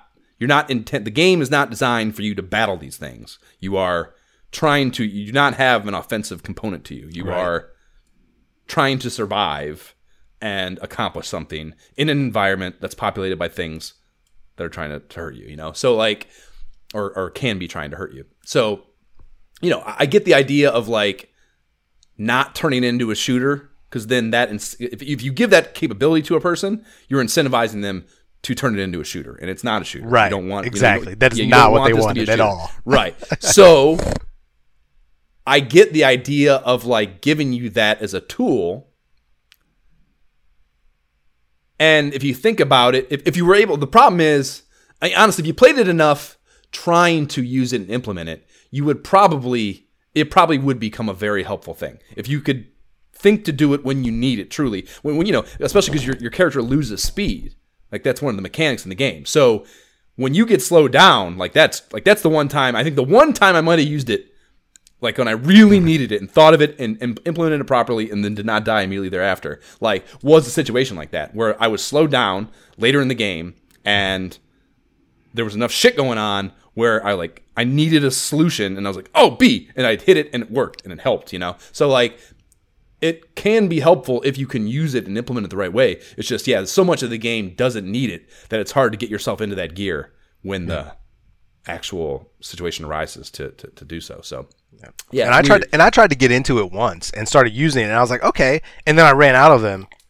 And then I couldn't rely on it. Yeah. And then I was just annoyed and I was like, well, Yeah. forget it. I don't want to have to worry about inventory management. to- like and- yeah, and that's kind of a shit. Like I guess that's worth, worth mentioning about the HUD. So the the little thing next to your Mister Smart head next to your lives, so the thing two clicks over from your live count, your life count, is your rubber. The rubber balls is what it calls them in the manual. Mm-hmm. The it's like that's your inventory of them left. That's your count, but it's not a number. It's just a visual, and like the way it describes your depletion of them is like that little icon just gets smaller than eventually disappears. So it's like I have no idea how many. I mean, I guess if, I'm sure if you took the time to count them, you could figure it out, and it's probably a dependable number. But yeah, you don't even know. It's not even a certain number. So it's like that also kind of de incentivizes because you just don't you don't know the economy with which you're working in. You know, so like you're, you're Exactly. you're going to be over inclined to preserve them because you don't even fucking know how many you have, you know? So yeah, it's just it's it's a little bit of a it just falls a little short as a mechanic. I, like I said, I get the idea. It's a cool notion, and if you really fucking leaned on it and tried to use it, it probably would become a useful asset. But eh, as a as a person is jumping in and playing it, I, I don't know how much it, it, worked. You know, what are you gonna do? So yeah, you fuck we with it, it. It's the you know for how are we going to do these? We're not just doing obviously a level by level situation. That'd be boring as fuck. We'll talk about a couple of levels after this, but just kind of opening our our conversation on the game. Uh, I've titled it "Game Flow and Opening Ideas." So these are just kind of general things that I'll lead us into, and Jay jump in when you have shit to, to fucking add commentary to it. So I read the exact description from the manual already, but the way the game works is you skate around the grid. You're trying to cover cover all four sides of each square to light it up and claim what is yours. So or claim it as yours rather. So when you complete a line that awards you the squares on both sides of it, and this is maybe my favorite part of the game. So if you if you do a line that gives you that basically all three other lines on both squares were already done, and you get the line that joins them, mm-hmm. you are awarded with what is maybe the best voice sample in video game history. Come on, boy. And Come I just on, fucking love boy. it. Yeah, I fucking love it. I love it so much, and I just I I cannot believe I've said it before when we first talked about the game. I just can't believe that it never gets old. It should get old. It should get annoying. It never gets annoying. I can hear really it a should. million times. We were playing the you know and the co-op thing uh, because you got two people going at once. Well, there was there were sequences where it was just like it was just it just Come on, repeating boy. over and over, Come yeah, on, over and over and over and over again. On, like, it never gets old. It never gets old. It's so good. And I wish I wish there was a way to find out I need to find out who did the sample. Like I wanna, I want, I want to talk to that guy and hear him say it in real life. it's very unique too. Like it's not like it's not what I would expect if you were to say, "Let me grab an actor and do a voiceover sample saying come on, boy." You know, like it's such a unique way of saying it that it's like I like it. It- You Yeah. get it. It's catchy. yeah, yeah, yeah, super catchy. Yeah, it's so much fun. It's just in it, you know, and uh, like you said, the It's got personality. That's what it's got personality in sure, that. Come on, sure. boy. for sure.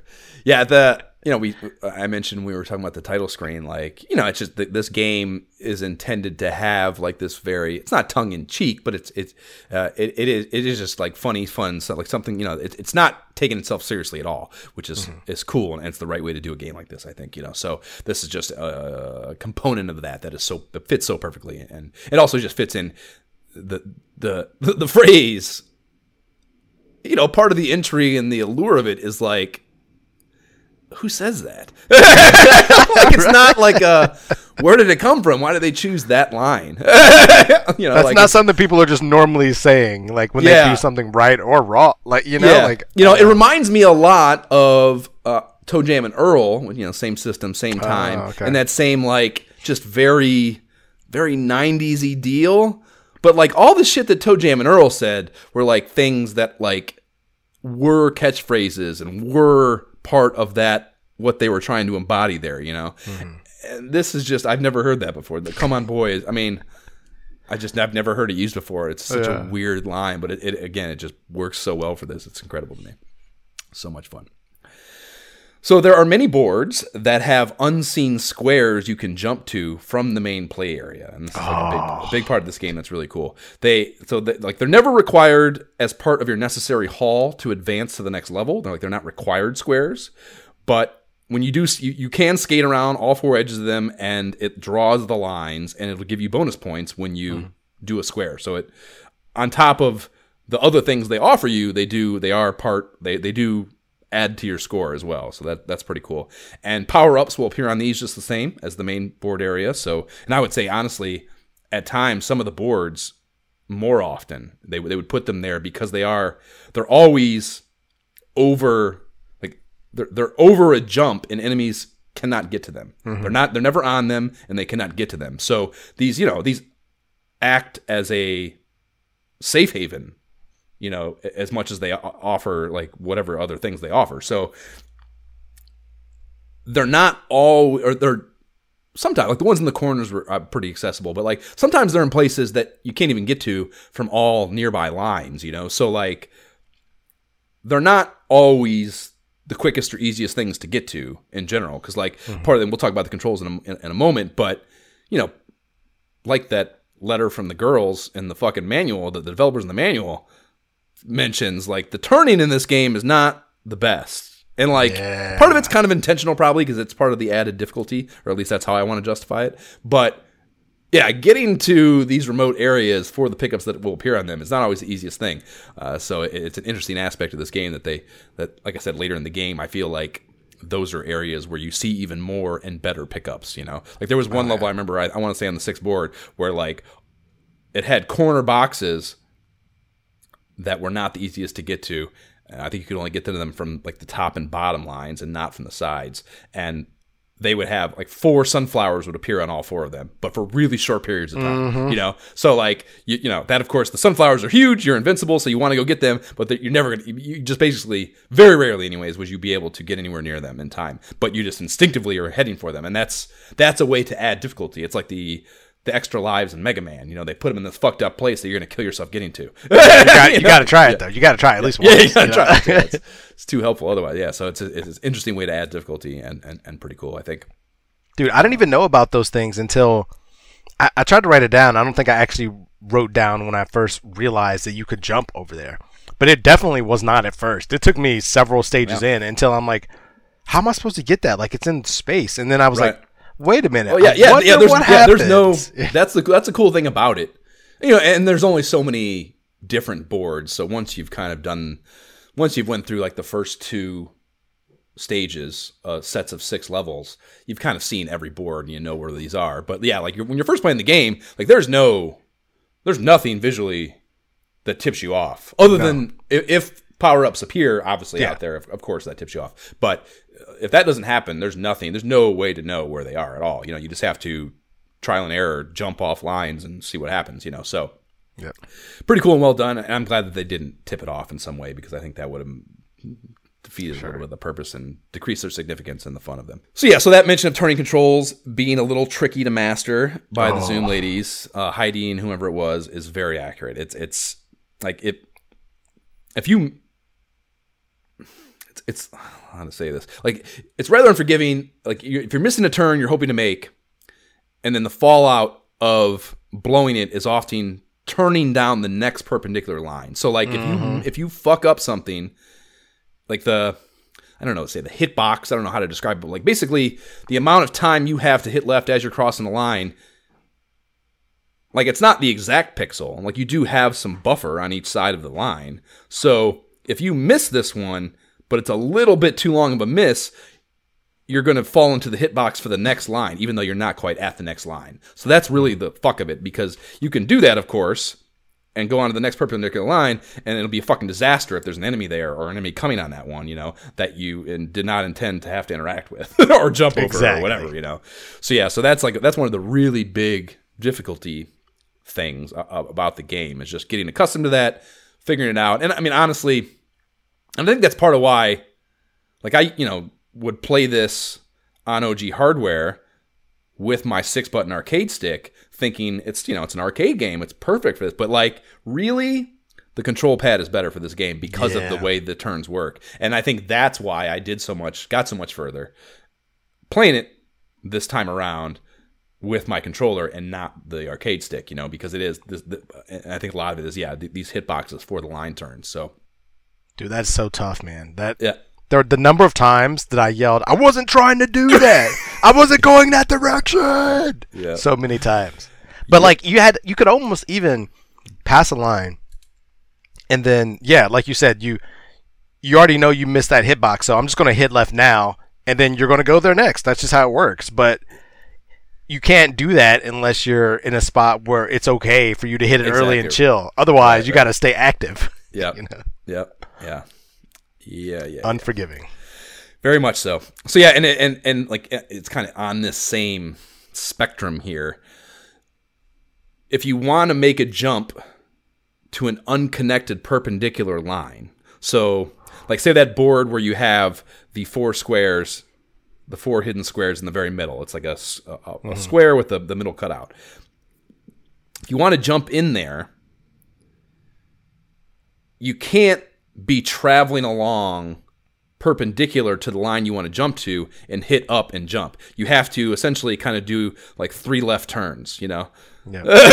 you got to be going straight at it in some direction. You Yeah. cannot be going that direction and doing do a jump. Nope. Yeah. You're going that way. You're not Right. going anywhere. Right. And that, you know, that,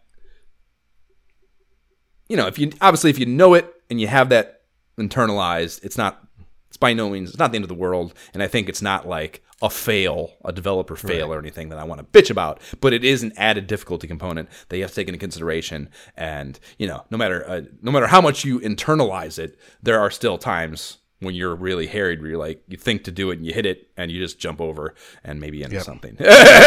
Dude, so many times because to me, honestly, this I got straight up Pac-Mania vibes. So this is a game we talked about before, NES game that I loved growing up. On the NES, you know, it was a 3D Pac-Man, kind of like this. Only you know, picture this Zoom board only with pellets around it, and Pac-Man is able to jump just like just like Zoom is doing it. Only he's going around picking up pellets, jumping, but he can jump around corners. And so I'm used to being able to do that. So I've tried that so many times. It's like I always wanted to keep trying it in this game, and I just knew I couldn't. Anytime I would just try to look, maybe this cowboy move will work. No, it's not going to work at all. It mm. just won't let you do that, and it drove me nuts. Yep. yeah. Another it's a little tick thing. It it took me quite a while to get a handle on the sound cue because there's no there's no visual tip off that your invincibility is going to end from the sunflower pickup. Yes, The- why? The, the sound ah. cue does wind down, and I eventually was able to tell a little bit. It's still not hmm. the most reliable thing, and obviously, you know, it's tough to like, you know, follow a song. It's like I said, you get fucking stressed out in this game. It gets complicated and hairy and fucking difficult, and like, yeah, like you know. Trying to like you're you know you're fucking trying to use that sunflower thing and, and trying to find lines and like when, when, when, you're- when you're invincible like the best application of that invincibility is trying to get lines that things are essentially standing on. Like if something's Yes. patrolling an area, Find the scrub get- brush that's Yeah. erasing your stuff. Exactly, exactly right. Get in there and get on top of them. So that- that's just all the more shit you're dealing with mentally. So like trying to listen to the song and like be able to tell that it's winding down and like I said, like a relatively subtle wind down. It's not. It's not. It's by no means. It should have like a completely distinct, different. There's five seconds left tone to it, Yep. and it's not that discernible. Or flashing, Yeah, that- your character start flashing or something. Give me some Right, kind yeah. of Yeah, indication. definitely I would start vis- freaking out in those situations. The worst would be when you're trying to go over those lines where the scrub brush guy or some of the guys are, and then you miss the hitbox, so you're turning the wrong way. You're like, darn it, I gotta go back and get these other two lines, and you're like stressing out, like, is it gonna run out? Is it gonna run out? Gonna die? Right, yeah, yeah, yeah. Yeah, so many deaths associated with that invincibility end for sure. I lost a lot of lives doing that. Same.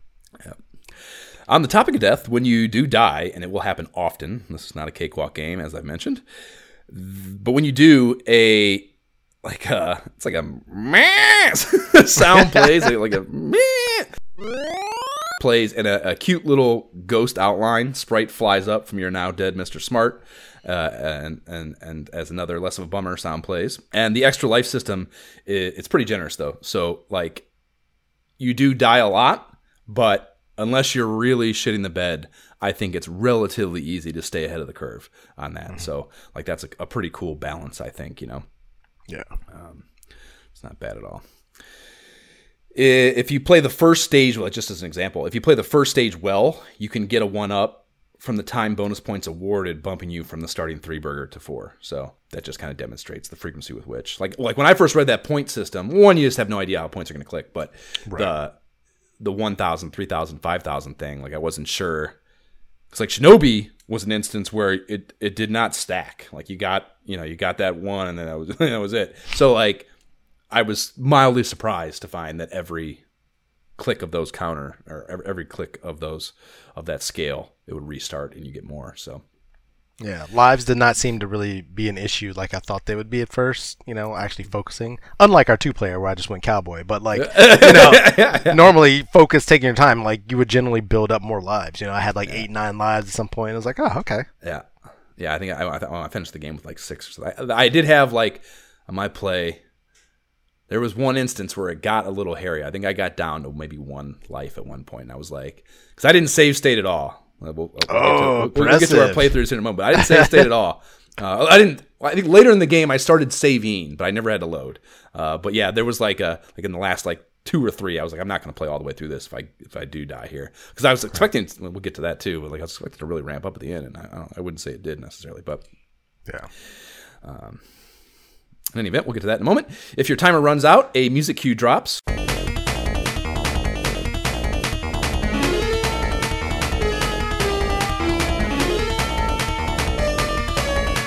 So you know shit just got real, and then all the enemies get a wee bit more frenzy-ish, as I mentioned earlier, and in some cases additional ones will appear. And yeah, the, I, I love the Mr. Smart getting stressed out visual too. is very cool. So when you do complete all squares on a board or pick up a feather, everything freezes for a moment, and then the enemies all combust in unison, which is a pretty fun animation. And any remaining time on the ticker is counted down to zero, and you get 10 points for each one of those. And finally, the board turns back into the wireframe look that it flew in with, and then spins end over end, flying out at the POV to, to go away. And then we, if, if, it's, if you're on, so yeah, the, the, the format of the, the stage situation is it's like a, it even interesting to me that it's like it, it gives you the X, the the number by number thing, you know, because it's like basically every six levels is a new stage, and then it clicks over your, your stage number clicks over too. But so it's uh, essentially if it's a if it's a number if a level divisible by six, the number six you get a new stage change interstitial. Like I said, they're the same thing, but. So it's kind of dumb that you even have those, I guess, but because you can at least skip through them uh, uh, to to the game's credit. But a, a fun thing they do do, like we're bitching about the visual dynamic of the stage, the interstitial being the same, they do change the background in each stage. So it changes to a completely different background, and it's like these are they're like these. Uh, I, they really, to me, I just cannot believe how much they make me think of because the Genesis is on a 256 color system, you know, and that's that's the GIF, the old school GIF uh, color uh, table. So our color allotment. So when like these like they're nature scenes like these really beautiful serene nature scenes you know but they they have that look to them of this really old school like of it's, like, it's like the exact same time like 1992 gif images and I, like they made me think of so i used to go to it when aol first became a thing dude and like I couldn't, it wouldn't even run. AOL wouldn't even run on the computer I had. I had like the, the I'm sure I've talked about it before, this IBM PS2, and it was like two megabytes of RAM. I think it was like a 30 megahertz fucking process. Like just couldn't even run fucking AOL. It was so old even for the time. So my AOL experiences were all other places, other people's houses, right? So like I remember there was one like a, a family friend that we would go over, and who the fuck knows, drinking or whatever my parents were doing, and like I would just play on their computer. His buddy Al, I think it was, and I would just play on their computer, and they had America Online, so I'd go on America Online and just just consume every bit of Buffalo Bills information. this, Naturally. this is like 1996, dude. Every bit of. Buffalo Bills information I can get my fucking hands on on America Online's shitty little sports offering, you know. And they had images, so I would on three and a half inch discs, I would fucking save every single Buffalo Bills GIF. I You could get my saved hands on. them? Oh yeah, I would God. save them on a disc. GIFs. I think some of them were actually JPEGs, but they were still like you know they were not full color deals. They were you could they had like that pixelated granular look to them because they there was not a full color table set on these computers, you know. So yeah, just fucking that's what I think of when I look at these. Is like these really old school gifs, but pretty fun. So yeah, so each so each one of these like nature scene, and then they they all kind of have like a hue to them. It's not like a well, it's funny like one of them, and it's not always the first one. Sometimes it's a middle one, and, and each level within the stage, the hue of the image changes to a different color. And like one of them will be kind of like the like as much as you're going to get out of a 256 color situation, a, a real life coloring to it. But the other five will be just like this, like either somewhere between a purple and an orange hue to them, you know, um, which is pretty cool. That it just has like a little bit of a gradual visual change to it and progression to it throughout each each thing. Pretty cool. Uh, some level of effort just to give it some aesthetic feel, you know. I didn't even notice them. Like I paused the game is when I started noticing them. Just to pause Yeah. and do whatever while, while I was playing the game, and like I realized, oh, those are always there. like I never, I, didn't even know. I really became aware of it later too. Like, Yeah. and my son was just like, "Oh, look, it's different colors. Look, oh, that's a different scene." Like, yeah, I, it, it's like it didn't dawn on me until probably stage three or something. I was like, I "Oh," then I that- started I want to say the same one. Yeah, same same ones when I really noticed. Yeah, same thing. See, I started saving them to make just to give me some visual shit to do the key art with, and like I I, I think I only have levels three, four, five, and six. I don't have hmm. the first two because I, I didn't start noticing it until later. So we'll talk about the you know like I said the, the there's only I didn't count the actual different different ones, but I would say there's maybe not quite 12. I would say maybe like 10 different boards. Somewhere between 10, 10, 10 and 12 maybe. Maybe there is 12. You think ones. there's? You think that little?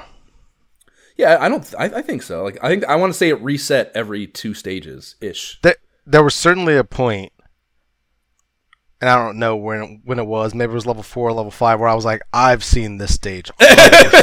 like where where it really got me. I was like, "Yep."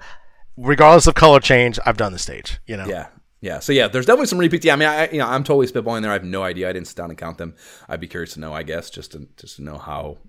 accurate my interpretation, my subconscious interpretation was as I played. But yeah, there's definitely some fucking some repeats for sure. The first stage that you start on is an hourglass shaped board. It's got 40 total squares to deal with, and there's just one enemy to avoid if you're playing on the the the, the one player version anyways i was surprised actually that they doubled the enemies up for the, the two player we'll talk about that in a bit but um, if you're playing one player it's just one, the one enemy and it's one of the rowdy fingers which are the disembodied hands the green deals and you have 120 seconds on the timer just to give you an idea how they roll on that front and it is every bit the zoom starter pack you'd expect the first level to be it's super you know Yeah. which is the one enemy to avoid. And uh, I mean, I guess I'd ask you what your experience was, but you said you finished every level within the timer, so clearly not too hard. no, I mean, yeah, and this one was clearly easy because you're just kind of getting your feet wet. But right. yeah, I mean, this this one also kind of allowed me to say, all right, what is going to be my strategy going forward? You know, then you start thinking, you know, looking at geometry, thinking about math. Like, all right, if I go this kind of shape, you know, what is the how can I minimize the amount of times I go over something again? You know. Yeah. So yeah, but pretty straightforward, pretty pretty smooth first level. Yeah, that's you know, and, you know, any puzzler game. That's you know, you're, talking about, and I'm sure that's what uh, really I fucking like about puzzlers is kind of like yeah, this like coming to understand the economy that you're playing within, and then how do I maximize my efficiency within that economy? You know, and like that, yeah, like we'll get into it in strategies, but like yeah, developing. I developed what I perceive to be the most the way I try to approach a subset of blocks on a stage, you know, and I, I had my little system that I would try to do that I thought was like the easiest way because there, yeah, there is no, you know, because you're talking about, like I said, it's four left turns. Like it, there, there, there is no right way. I, yeah, I don't, I don't think like I, I, I guess I would love to know the, the, the, the person in me or the fucked up fucking OCD fucking thing inside of me that is even making me talk about this right now. This, this particular topic certainly wants to know what is the mathematical mm. ideal solution. Like I would love to see and know what that is, you know, but I have no fucking clue. You Well, know, it's gonna cha- it's gonna vary by stage. You know what I mean, and by sure. the enemies that you have, because that's gonna change everything completely. Yeah. Even if you could come out and map out like, okay, this is the ideal way to go, and you're gonna cover everything without only backtracking this one little spot. But then when you get enemies, you're you can't just continue. You can't follow that. You're gonna die. You know, Right, right. But you know, here's the thing: speedrunners will figure out the math, patterns. yeah, the math that even the fucking enemies use, and be True. able to develop that. You know, so yeah, a speedrun of this would probably be super fucking interesting. That's I beyond actually- what I care to get into.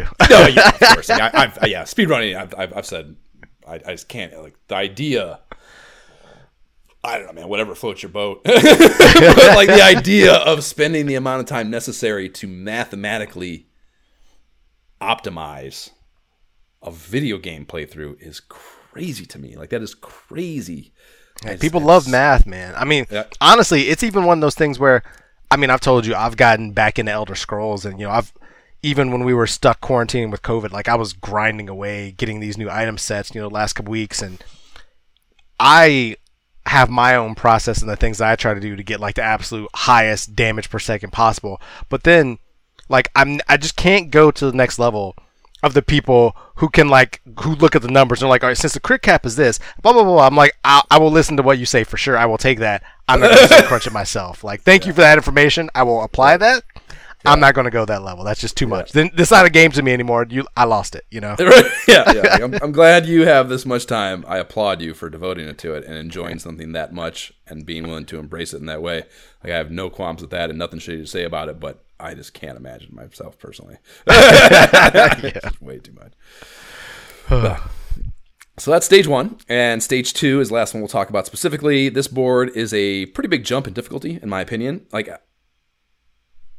it's one to me, it's one of the harder boards in the game. You know, it, it's interesting so? to me that it's the second one because the real difficulty of this game, in my opinion, is tight spaces. When you're put in tight spaces and you don't have a lot of options, like basically when you start cutting off the number of ways I can turn off a blind, that this game gets harder, obviously. So this one, particularly for being only the second level, has a lot of that. Like that that central area is a bitch to deal with. You know, if you're not invincible, uh, and like you know, and all the enemies will pack onto that baby too. Like, you know, they're not the patterns. Like none of the enemies are like confined. Like they don't get confined to a certain area. All the enemies can go anywhere. So if Wait, you mean like stage one, two? Is that what you mean? say again? You mean stage one, two, or Yeah, like? yeah, Oh, yeah, okay, yeah. stage one, two. I thought you meant like the, like stage two, Right, one through two. and I, six. I use shitty terminology. You're absolutely correct, Jay. I should have said level two. You're right. Stage Got two is, is stage two is two one and level Got seven essentially. So yeah, you're right. So yeah, yeah, this yeah the central area on on, on one two. But yeah, yeah, it's it is hard. It is hard. I, I agree then what you're saying because it it was it wasn't until we did honestly our two player playthrough. And now clearly I beat the game. I'm used to kind of jumping and seeing that little space in the middle. Like oh, I'll just jump across. And but Right. when I was doing it at first, I was just like oh my gosh, I, I- how do I get around here? You know? Yeah. And, but even then, like you're not like that's not uh the jumping is the jumping to other like you're not you can't because of like I said, you kind of got to get that that run up to it. You can't just Mm-hmm. impromptu jump for the most part in that area. You have to like that's to be planned. I guess is what I'm Yeah. saying. It's not it's not a reactionary choice. It's a deliberate choice in a lot of cases. I mean, occasionally you can use it as a last resort and it work out right, but if you do that as your chief evasion tactic, you will die. Oh yeah, for sure, for sure. so yeah. But yeah so yeah the enemies can yeah they can get anywhere. And like if you incentivize them and lead them to congregate in that middle area and all three of them can here it gets way fucking harder. And it's a very packed area for three enemies. So yeah it's it's not an easy level i would say particularly compared to the first. Um, so yeah, it's mostly a square, but it's divided up into three sections that are connected by single squares in the top left and bottom right corner. So you have a single line of 12 squares covering the left boundary and turning right and covering the top boundary. So left and top, and then you have a mirroring of that that covers the bottom and right boundaries, also 12 squares. And then lastly, a hodgepodge of four rows of three squares, each row missing a different square in the sequence of four spaces, which is probably impossible to follow via word. If you look at it, if you look at it, if you pull up a playthrough or play the game, you'll see exactly what I'm saying. And so it's another 12 total squares. So the if you add in the two squares that join the middle um, to the edges, you have a total of 38 squares. So it's not 40 every time, which I was kind of surprised that it changes. But I guess it makes sense with some of the boards. There's no way you could fit 40 on there. So um, it does change. And yeah, there's three enemies here. You have one Rowdy Finger, one Charmer, the jellyfish that slows you down, and then one Spiler, the line scrubbing brush. And they'll, yeah, they'll all chase you to all sections at all times, so you, they're not confined. You, you got to deal with them no matter where they go. And yeah, getting those middle squares can be uh, like a huge pain in the ass, man. Like the Oh yeah. I don't know. Yeah, I mean, just fucking once they're populating in there. I mean, honestly, the only way to deal with it, really, I think, is to get invincible. Like, I, I don't, I don't think you can go in there and Eh, like if you, I don't know, we're like trying to do a playthrough where you didn't use those or something to add difficulty to your, to your life. like, I don't think I, I, I would be wildly impressed with a playthrough. Oh, for sure. You got to you got to go outside on this one. Get what you can on the outside. Then once you've led the fingers to you, then you go middle. Get as much as you can. Grab Yeah. grab your invincibility, and then cover what you missed. You got to save that until you till that comes up. But you got to keep an eye out for that one for sure. Yep. Yeah, and hope that scrub brush prick didn't didn't wipe out. What did. Right. Uh, so yeah, so that's that's the first two stages. Uh, I know in, in our notes here I put strategies next. Let's actually save that for the second act because I think we have we're pretty light on the uh, post break uh, content here. So let's just talk about how far we were able to get, high score, and then we'll cut out of this section. You said you did beat it, you beat it, yeah? I did. I did, and I hit fifty-one thousand. Did you? my- yeah. fifty-one thousand. You Yeah. motherfucker. Wow, what'd you My- get? Fifty thousand eight seventy.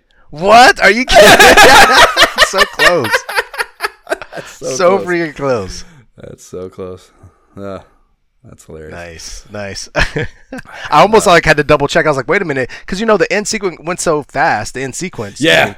I went so fast. I was like, I didn't see my score, so I had to like wait through, Yeah. wait through the final sequence to find it, see it again. Oh, did it pop up back after that? I didn't. I didn't even think about that. Yeah, I, Yeah. I recorded my last few levels. Okay. So uh, the end of the game because I, I I knew I'd want the end sequence for just to be able to do notes on and shit. So yeah, that's that. I definitely had to go back and look at the video. There's I had no clue what the game ended. yeah, I mean, yeah, whatever. That's we'll get to in a second here. But yeah. so yeah, I'd played this a shit ton prior to playing for this app, and I'd never. I don't think I'd ever made it past, dude. Like I think somewhere in the third stage. Maybe I got to early four, but nowhere near the end of the game. And I was kind of like like Thursday night. Mhm. Yeah, I knew we were fucking recording today, so like I it's like got a fucking nose to the grindstone. Got as far at least as far as like I, I actually intended on not finishing it. I, I Oh, intended- really? Yeah, I intended that I would not be able to finish it, and just you know whatever though. It's a puzzle game. We can get to an episode. I don't need to finish this. So I, I didn't expect to be able to, and then yeah, I got like Thursday night. I just fucking sat down and started playing through it, and like I got through three and then four, and like I just got into a groove with it, and I was just like waxing stage after stage after stage. Mm-hmm. And yeah, I just went blue right through three, four, five, and six. And yeah, no safe stating, no bullshit, just busted zoom ass. And you know, even like the, the last board, like six, like six six.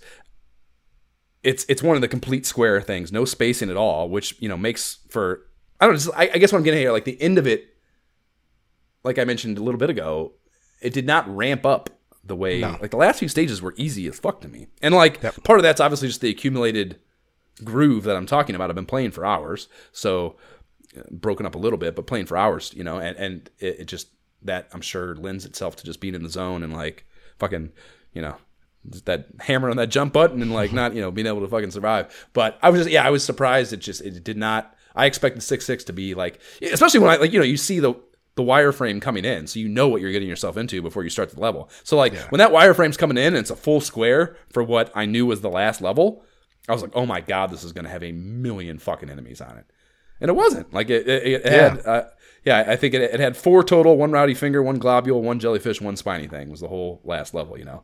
And I was just like, God, fucking, it was cake. Like the last See, level was. I, Fucking I kind of like that the last level was like that. You know, that it wasn't like this weird thing that you had to try to conquer. I, I don't know. When I look at a puzzle or game and think of a game like this, I think of just kind of relaxed enjoyment. Like, yes, there's definitely intense moments. Like, I would not just say if I want to have a chill evening, I'm going to play this game. That, that, that would not be what I would do. But like for a puzzler type of game, I kind of like that the final like, and I put it in my three favorite levels. Like I kind of like, in addition to that, this was a big square to kind of just let me just instead of trying to just mental do all these mental gymnastics, let me just apply everything I've learned and just cover everything here. You know, to f- at in the finale. That's the way I viewed it. That's an interesting way to look at it. I, I- that's that's uh, Yeah. um, yeah, I got nothing nothing negative to say about that. That's a good point. So yeah, so when you, as far as the end of the game goes, you dust that last square off on the last level, and we get the wireframe animation as we have for all the previous ones, but this time it's green instead of the yellow or pink or whatever it is. So it does a thing where it flies at you, and then it cuts to Earth, like that shot of Earth, and then a sweet success ditty fires up, and we have some yellow stars converge on top of it before circling it, and then a character montage inside of the star circle over top of the planet Earth sprite starts up. Mr. Smart comes first, and I would say the artwork for these is pretty damn solid. Like I was actually pretty impressed with with how good they looked. And you also have all this plays, you have the credits fading from one to the next up top, full names, giving credit where credit is due. No bullshit hi- hiding programmer name stuff that you'll see on some games of this era. And when that finishes up in customary arcade game fashion, this shit starts back over, which I don't know if I expected, but you know, I guess it's not surprising. The the only difference visually is the stage number font on the interstitials is red now instead of green, so it does like marker that you're doing something different, you know. Mm-hmm. And sure enough, dude, that first did you you play did you all the way to the first board? I didn't. I didn't play the first board. I saved it. and I was like, I might come back here. I'm gonna do it later, but I did not. I did the same thing. I saved, Yeah. I saved stated it too. I was like, maybe I'll come back and try it. So did you even see it pop up, or did you just? yeah, yeah. I, I, watched it pop up and then I just saved Okay. it right there and paused it. Yep. Yeah. So yeah, so yeah, the first board appears, and it's the same board. It's the hourglass board, just the same, but the layout did not have the one rowdy finger. It had a shit ton of the spiny things on it. Yeah. exact, Like exactly. four or five of them. Right. I, I like I didn't turn it off immediately. I was like, let me just see what happens here. And like those things disappear and reappear. So like I died, I don't know, seven seconds into the level. you know? uh, so yeah, it's it's I'm guessing a substantial uptick in difficulty Yeah. going through the game a second time. But it does, you know, I don't know. It's it's I've talked. It depends what it is. Like you know the the the easiest historical benchmark for this is the very first episode in Ghosts and Goblins, which has notoriously starts over when you beat the game and doesn't even give you the ending. Like it is like that's the thing. Like I don't know. There, there's a way to do that, and there's a way not to do it. And I think this it's a puzzler, so you mm-hmm. want replayability out of it, of course, and you want this more difficult thing in this case for sure. And you know the story is is is very ancillary and very secondary to your play experience and the difficulty of just the the puzzler component of it. You know, so I think in the case where I, I would and did highly criticize Ghosts and Goblins for it, uh, this it, it was right. It, it was right to me, and like the idea that it is like a like I said, just that drastic difference and and that very first board with the enemies you're de- dealing with. You know, like I said, I can only imagine what some of them get like. Um, I think it's I think it's I think it's right. It's good, and, and, and I like that aspect of it, even though I did not want to play it right. uh, right away. So pretty fucking fun. So yeah, we already talked about our high scores. I can't I can't believe it was only 130 apart. Like that's think about what that like that's like. Yeah, dude. No, no fucking way. Yeah, I'm telling you, Jay, you're wrong. You're wrong. You're wrong. There's no way unless I mean I guess there is other scoring metrics that are scoring things that like maybe I got more of, but like the idea, like I'm telling you, dude. I mean, I'd say at least a third, maybe half the timer ran out on me on. And the idea that we're only 130 points apart at the end of the game. So the idea, if the timer ran out on you, but you didn't save state, right? No, I was safe stating, so I didn't Oh, okay. remember. So there were times when, like, th- I did much better on many levels. I was just like killing it and should have just kept going. But I was like, my kids, son, I'm talking to them. The kids are like talking to me while I'm playing. So I'm just like, I would mess up and be like, darn it, I should have just like kept going with that one. But I'm just gonna start over, you know. So I would just, Okay. yeah, right, it's fair. it's not All right. true. It's not true as I would like it to be. Okay. Okay. Okay. Okay. That's. All right. I can buy that, I guess. But yeah, it's it, it it's still surprising to me that our scores could be that close. Even with that taken into consideration, I guess it's still surprising to me Well- that I mean, that I guess I could have like gotten enough bonus points otherwise to come in that close. Well, you I'll put it like this: How often did you did you go after actively go after like the bananas and the candies and the mushrooms? Like, did you go after those things? Because I did um, not at all. bananas, yeah, because the all. bananas have an effect on the game. If it wasn't a timer or a sun, star, or flower, I was ignoring it. Like if I just happened, if something was in my path, yeah, I'd grab a mushroom if, if it was in my path. But otherwise, I ignored those. So I left a lot of points on the table. I'm trying to watch here and see if you even get points. I, I'm sure you get points for the banana of some kind, but I don't know. It's still surprising to me, man. That, And did you also get all of the the blank the blank squares? Did you also make all those whenever you had the opportunity? Because I did not. also, I did it when I would go over there, but I didn't Not always often. like complete everything to get points. Yeah, no, I mean, I not. I mean, I you know, I wouldn't say I ever did them. I mean, you know, there's of times where like maybe I don't need to do this. I'm just grabbing them just to kill time or whatever it occurred to me. But like, uh, more often than not, getting those was a function of of using them as a defense mechanism, not. I'm, I want the I want the hundred points that this gives me, you know. So Right. I mean, I'm sure there were times I did, but that was never my focus with them. I used them mostly for defense, and there were certainly levels where I did not get them. So Got it. but most of the time, I probably did. I don't know. What have you? After these messages, We'll be right back. Hey kid, what you doing watching this stupid film? Don't you want to have fun playing Sega? Sega? Sega who? Wrong answer, pal. Show him.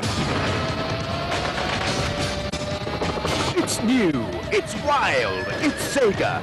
International Sega TV games are now here. From Shaw Wallace. Hey kid, want some more? Yeah, yeah. Unlock your mind.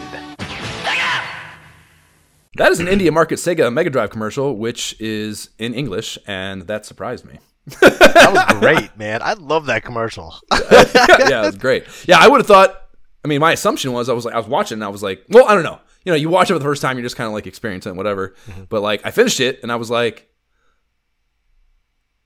like Hindi has got to be the dominant language there. Like, why in the fuck is this in English? Like, like, yeah, I- Hey, I- English I is like, the English is the like the language you learn for school and stuff. You know what I mean? So Well, I did research on this, dude. I, I looked into it because I, was that intrigued. So Hindi is by far the dominant language there, like by far. The 2011 census showed 528 million spoke Hindi as their first language, 43.63% of the population, compared to just 259 speaking English as their first language. Now, That's your first language. That's different. exactly, Yeah, exactly. yeah. So like there, it's essentially a three language system, uh, and there's also there's a shit ton of I don't know what you call it. Tribal is the wrong word, but like there's a, there's a bunch of smaller Dialects. There's all kind of regional dialects. yeah, right? exactly. Regional, yeah. So yeah, so there's uh there is 129 million additional that speak English as either their second or third language. So it comes out to about 10.67 percent of the population speaking it to some degree, but that's still a very small amount of the population. Wait, when when were these? Fi- where are you getting these figures from? Are they like 2011 2011 census.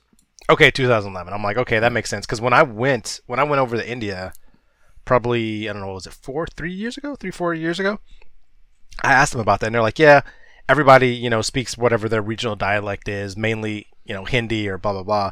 But then, like when you go to school, like especially you want to go to university and everything, like you learn in English because that's where you got to do. So like I think much more, you know, it's something that as a kid you're going to learn. Like maybe not the older, you know, maybe not everybody is English, but going forward, like everybody's going to learn English over there. And that's why I appreciated this commercial so much, is because I could totally see somebody putting it on there and kind of like putting this whole thing on.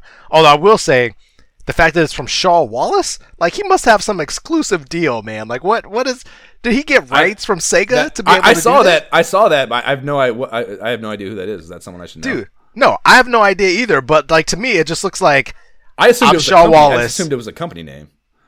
maybe, but at the same time, it sounds like somebody got a deal to be able to exclusively sell Sega in India, you know, or, or market it. If they're going to put have a Sega commercial, like a commercial is a commercial. You're not going to be like from Shaw Wallace unless yeah, it's like Shaw, Shaw Wallace is that's two last names, dude. That's not. Yeah. That's that's that's that's a company name. I bet. You, you scared me. I thought, so, I thought man, like I you, you started talking like I was like, oh my god, is this like some massive congl- uh, international conglomerate that I don't I don't know about or something? Yeah, I'm just thinking a dude has the he has the rights to sell it. So he's like, hey, I write in a deal. I'm selling. You need you want to sell Sega in India? Come to me. I got you. It's going to be back in Jerry the day. It's like yeah, you know, learning what I've learned about the film distribution industry and stuff. Yeah, but I mean, you know, back pre-internet days, man. Dude, a single motherfucker with the right relationships could do crazy shit. Like exactly. th- there was there was no uh, the power distance was minuscule in places where there was no one to mediate it or gatekeep it. You know, there there's a, a lot of crazy shit, backdoor dealing and stuff that that would happen in the film industry prior to you know kind of being it, it all kind of becoming accessible and transparent and understanding and like in turn bigger corporations moving in and occupying all spaces because you know like there was a time when you didn't even know what the spaces were and you couldn't find out because you couldn't research you know there's just no way to you, you had to be the person there that knows the person or there's no way to even know that relationship possibility exists let alone have the relationship you know so yeah it's very interesting to me Um, so yeah, it's, it's. I mean, what I was able to glean from doing this research, like I guess in 1987 there was a big, uh, some sort of doctrine or some piece of legislation that got put into place that mandated both Hindi and English as like things that you have to learn in school. You know, so in 1987 is when like I think a big legislative shift happened, and it became yes part of the like base learning knowledge, and, and in turn is going to kind of become something that m- a lot more people are going to be forced, even if they don't want to, to learn. Um, but what I also saw was that, Eng- particularly like the the the English as their first language Uh-huh. people are like the elite elite of within their caste system. Like uh, there's a, there's a 259,000 total uh, that are where English is their first language, like 0.02 percent of the population. So yeah, those are described to be in most cases as like the elite, the elite upper upper 0.01 percent kind of situations. And I would say even especially. You know, keep in mind this is 19 I- I'd guess probably 92 ish considering the one they show is the it's the Mark II like the second uh, redesign of the system so it's not even the very first Mega Drive uh, so I'd put it in kind of yeah a, a couple years after um, the initial release of the of the system. Otherwise, so I'd like I'd guess that their idea was like essentially like there's some affluence that comes along with speaking English, you know, and I don't know everything about India. My understanding, there's a great deal of poverty there. A very large subset of the population uh, lives in an impoverished fucking situation. So they're not buying Sega Genesis. They probably even have TVs to watch the fucking thing. So like, I get like it being very much a financial decision to be like the people that can afford to give us money speak this language, even though way more people speak this language, you know, and like that that's very you know marketing company decision making there for sure. You know, like what, what how can we maximize the profit of this expenditure? yeah. you know, so interesting stuff that came out of our commercial we normally don't get. Uh, the little kid, so yeah, the actual description of it, the little kid is being blown out of his chair by a TV displaying Mega Drive games, and Sonic is doing the talking for Sega there, uh, like a little animated Sonic. And yeah, we already talked about the it's the second model shown, so a little bit later in the uh, product cycle, I guess. So yeah, let's talk strategies now, since we we tabled that out of the first section here. The I just have three of them, so I maybe want to go first with with yours, and we'll just Sure. Yeah. Not not many more than that. Um, probably the same amount. So the first one really is to just trace lines as long as possible, right? And so I like to kind of go outline if if I can, and just in general to try not to turn until I need to, and to not to not have lines that are halfway done. Because that's when you create those situations where you're like, "Oh, what did I not cover?" And you can, I mean, you can do, you can cover a line so fully, but not complete it that it's indiscernible. You can't even mm-hmm. tell. So yeah, I mean, you know, it's not flashing. So if you stare long enough at the board, you're going gonna to see see, you're going to see it. But when you're also trying to fucking run around and and and uh, avoid things, and it's later in the cycle, so you're probably going to be out of time unless you're Jay, and that makes everything even more harried. So like trying to find the one square that's not flashing in that busy ass space can be very frustrating. So yeah, it's it's definitely ideal to not leave unfinished lines for sure. for sure. So I mean, just to draw as long lines as possible and try to do outlines, you know, that kind of reduces that possibility. And another thing is just trying to I mean we I touched on it earlier, but trying not to go over the same place if you can. And so I would try to like especially on the first level with the kind of the inverted diamond kind of shape, I would just try to make big boxes and then just, you know, try to make a, a rectangle and then go back in and a smaller shape within that, you know, and then cover a different shape outside of it. So that I'm always getting a new, I'm always making a new square or rectangle somewhere, getting a box somewhere, and then just trying to avoid the enemies while I do that. So that was kind of like what I would try to do. But then as I got later on, my other strategy would be skate around at the beginning. If if it's a level where there's a space where I can jump off, where I may try to jump off, I would go there first and just trying to skate around, making little squares, waiting for the items to pop up. Because on some of those levels, they would pop up in predetermined spots. So like on one mm. level, it'd just be like they're all in a diagonal here. And so, okay, if, Control the area, yeah. Exactly. If the sunflowers are popping up at the top of this diagonal, I'm gonna hang out up here and then wait till they pop up again, grab one, and then do what I need to do. So I would kind of, All the more crazy that you're saying you didn't never, never ran out of time. I, well, because I'm not taking a long time. I'm still like, you know, covering squares. I can't stop harping on this. I can't stop harping on this no time thing. No, Well, no time it's right not like I'm dilly dallying. You know, I'm not hanging out. I'm more like covering some squares. I'm doing like strategy In two area, or one. sure, yeah. while I'm keeping an eye on. I'm kind of like basically spacing out, covering squares while looking. All right, where are they? Where are they going to drop? Where are they going to drop? Oh, there they are, and then attack.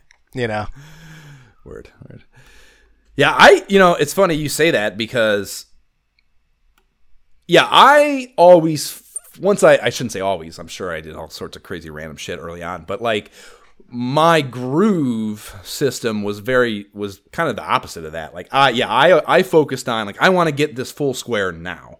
Like, I don't want to, I don't want to do three lines, come back to this later. You know, mm. I, I'm trying to get, like, finish this area off and, like, not mm. have to come back here under any circumstance for anything purposeful anyways other than evasion you know? So yeah. So i would i mean i sometimes do the redundant thing like even even if it's just like just one square at a time even if i'm wasting and that's how you ran out of time, Josh.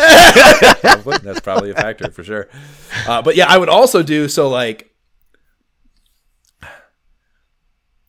like the the best example of it is that the the level where you have like the square cut out in the middle and it has like the the the outer boundaries is just the one strip of of, of squares, you know. Mm-hmm. And like I would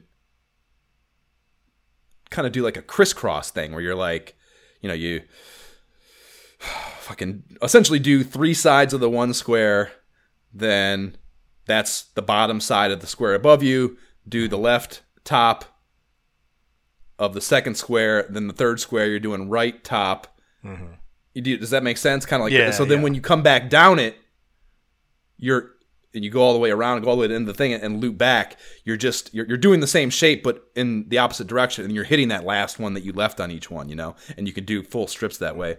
Um, and that was kind of an efficiency thing, I guess. But yeah, like even that though, even that's like kind of like a partition situation where like yeah, I'm trying to like complete an area so I don't have compartmentalization. Like I am a highly comp- compartmentalized minded individual. Like I want I want to do things in subsets. I want to feel the satisfaction of completing a portion of a bigger task, you know.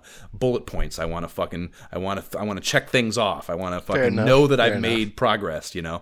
So yeah, like I I it it I I, I would I would pri- I guess prioritize that over any sort of larger arcing time focused efficiency effort. You know what I mean? Got it. Um, so yeah, it's funny that those two are conversely. Yeah, I, I think I actually had a similar strategy at first where I was like, all right, I'm gonna get the square. I'm, I'm gonna try not to move on. But then with those sweeper things, so often that would just erase things. I was like, I'm gonna have to go back anyway. So Well, that's I just that's abandoned that altogether. That's why I wanted to complete them because those fucking sweeper things. I didn't want I didn't want them to be able to erase any progress I'd made. yeah, yeah. Uh, so that was that's part of my motivation with that too. Yeah, I, I already mentioned the projectiles thing, like not never never using those, and they would actually. It's funny that I'm I'm so pleasantly. I'm so pleased to hear that like you had the same problem, like that that that that's not a specific thing to me that that's like somehow ingrained in the human condition. for sure. Like the the mixing up the buttons, even though there's only two, like that, that was that was very. I was like, are you kidding me? There's two options for jump, and I still with when you when you introduce that extra one with the with the rubber ball. Yeah, they completely throw the whole fucking system out of whack. monkey, monkey wrench in the whole system. Yeah, jumping, man, jumping. We talked, you know, we dabbled, danced on it a little bit, but yeah, like once that oh. that is when the gameplay really took a turn, and I started to really be able to jam on this fucking game. Is when I really started using, leaning on, and using the jumping for, yeah, I mean, yeah, jumping, you know, jumping over gaps, but also just within the field of play, using that as a evasion tactic even when I'm not trying to leave the main board, you know, uh, just using it as a way to get around and like even like I said, planning on it. Like I'm I'm making this turn onto a line of six squares, seeing that enemy sprite coming four squares away, knowing I'm going to get to jump and then be two. You know, like that level of planning with it, with the with using the jump is is really the way to get good at this game, I think, and and, and to really be able to to whoop ass on the later stages because yeah, there's just so much shit going on. You know, you can't. Yeah, There's just no fucking way to to to just move and avoid everything and be able to accomplish what you need to accomplish. You know. Yeah. Agreed. Um, And then yeah, the last thing I have is using those invisible areas and squares as getaways when when needed. And I mean, I, I would sometimes like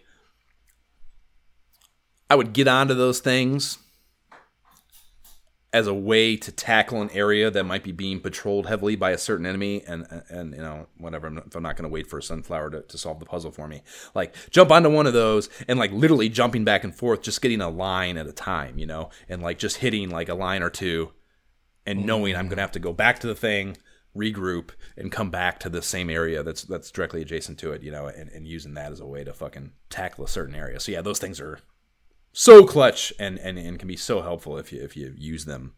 Oh yeah, to their once you get the hang of it. Yep. For sure.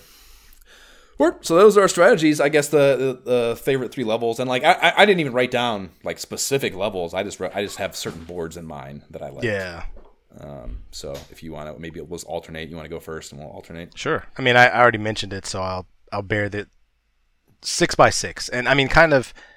It's funny because I call it six by six. uh, The last one, that one, and like one by six also were very similar in that they were both big squares.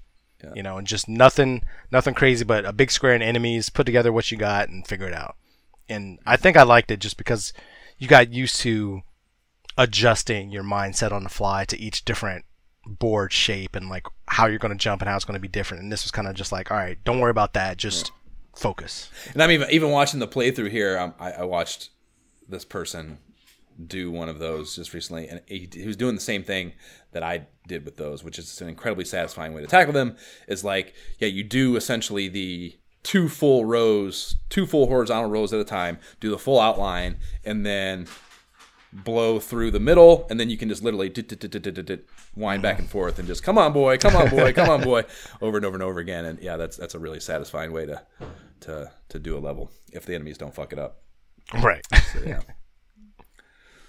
Word. So uh, I really dig. My favorite one probably is the one. It's kind of the same thing. It's just like a, a more again compartmentalized uh, version of it. The one with the three horizontal rows that are just two squares vertically. Each one with just like the each each set of two rows has just the one square that that joins them.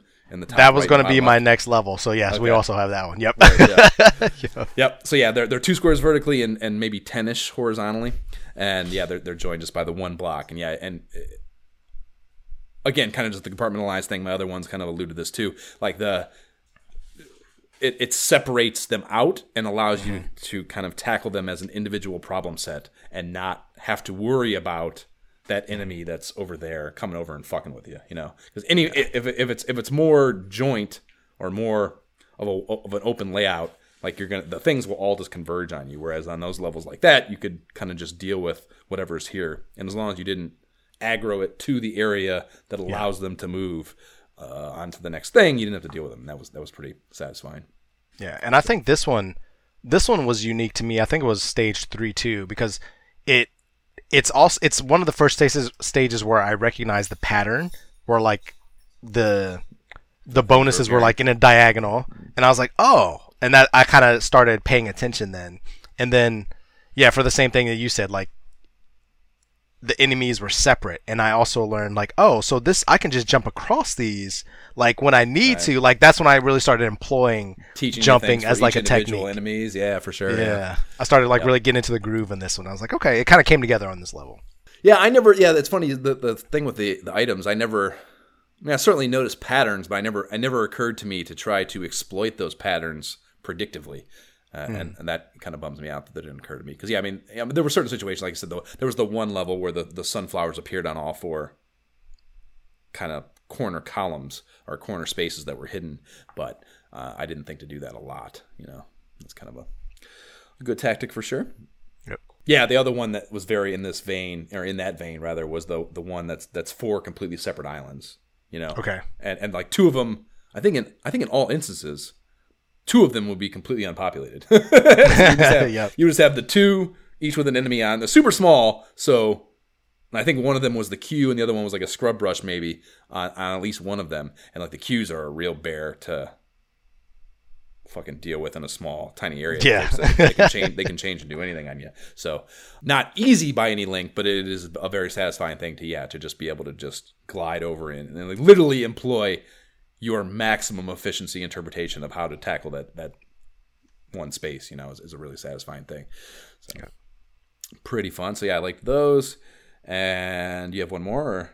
Uh, I mean, I had one six, six six were the same, and then three two, and then yeah, the only other one I had was uh, it was five six, and it, the only way I can describe it is it was almost shaped like a robot. Like there was stuff in the middle, there was like a big spot in the middle, and then a couple that it, it almost just looked like a like a part to a machine. I don't know how to explain it other than that, but almost like two parts on the upper quadrant in the corner and corresponding uh, diagonal, and that was cool too because it was it was like you had the big area where everybody could get to, but with your jumping skills, you could easily work on those outer quadrants without the enemy. The enemies could get there, but it was harder for them, a harder path for them to reach. So you could Right, either right. you could lead a fingers there and dip out if you were fast enough and cover more space. So that was a fun one as well. Yeah, it's kind of. It's actually the the playthrough is on it right now. Oh, yeah? and it's and it actually has the thing that.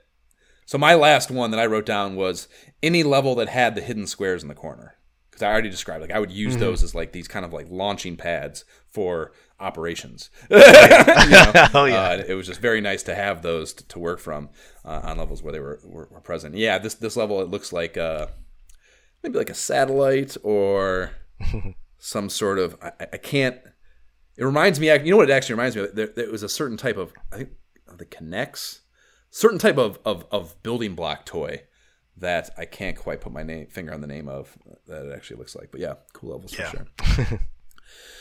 Word. Okay. Well. Uh, oh no, two player. We talked about two player. So yeah, we played the. We fired up, and I fucking fucked up the recording of it. So you probably didn't want to watch it anyways. But if you did, you won't be able to. uh, yeah, we played the competition iteration of the the two player thing, which yeah, it was, it was very cool that it was fucking yeah, kind of like a essentially a couch co op mode that Yeah. um, not as combative as maybe the name the title suggests. I feel like that's the type of mode that I would I would default to easily. Like if you know, growing up, if I had had this game, like brother, cousins over, whoever, like this would be my default. Like, let's play that mode. You know? Yeah. Yeah, the, you know, it's fucking the you know this is the, the re like this is you know I immediately played it, immediately added it to our shit worth playing list. Like, it's the perfect kind of game to just pick up and fuck around with, and like that certainly applies to two players too. And like that that is definitely the way to do it because yeah, you're you don't have you know the the hardest part about two players on a game like this is like the sitting and waiting, you know, and like and there is a satisfaction. this definitely has it. The, the that Tetris effect that we've talked about of like where you watch someone else do it and you're like that's not you think to yourself that's not how I would have done it or I would have Yep. done it differently. You know? Like that's 100% present in this game and you can you can glean all sorts of enjoyment out of that as as a just a bystander while someone else plays. But it's obviously not as fun as playing and yeah the the idea that you could have the same experience same time is a, is a really appealing thing especially for kids which with of course no fucking attention spans so Right. was very cool of them to add that and, and, and a very nice way to play the game for sure. Um, no real differences though. I mean, there's well, the, uh, the word double the enemies. I guess that's worth saying that they doubled it, which is uh, you know to me, and I'm curious. We didn't get we only uh, you died on what the that was like the second or third level of stage two, so we didn't play really far into the game, and I'm curious to see whether that is applicable Carry through. yeah, because there, you know, there's times where like if you go from lot, four, if you go from four to eight, like that's a fucking big jump on some of those levels. So I'm guessing and kind of hoping, I guess, that it doesn't scale uniformly across Yeah, the it can't be. It can't be a linear scale. Like it can't be. Don't Like say don't say it can anything on an old video. I mean, game. it should. Otherwise, this game. Otherwise, the difficulty is turned way up. On got to ramp up. Yeah, and yeah. I mean, because that's the thing though, is like they um they by doing that at all, it suggests that, that they perceive it to be half as difficult, and it's not half as difficult. You know, it's not half as the evasion component is there, and it is not a two to one ratio at all, and how things change by adding a second player to cover squares. Like it's not the amount of time you have to cover them, which is all that condenses the challenge in the game is not dying while you cover them. It's not a matter of how many there are. Now. I mean, it, it is obviously harder to get more, but it's it's def- it's not a one to one at all for sure. Um, very fun. Highly recommend that too. If you're if you're digging this game, that's definitely a great way to consume it. So let's talk about in a very unclimactic uh, teaser whether or not this is going to get King Lorik's blessing, Jay.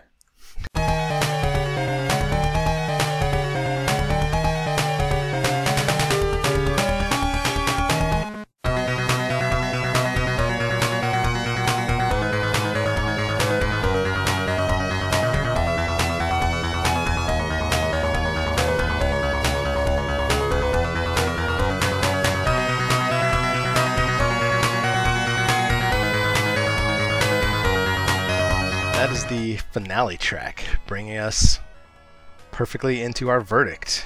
Josh, what do you think? Yes. it's probably my favorite. Puzzle Big shocker ever. there. Yeah, it's my favorite puzzle ever. I think. Uh, I I don't. Yes, I think I enjoy this more than I enjoy Tetris. Whoa! All right, all right, all right. Different kind I like- of it's game. not that I don't. I don't not like Tetris, but especially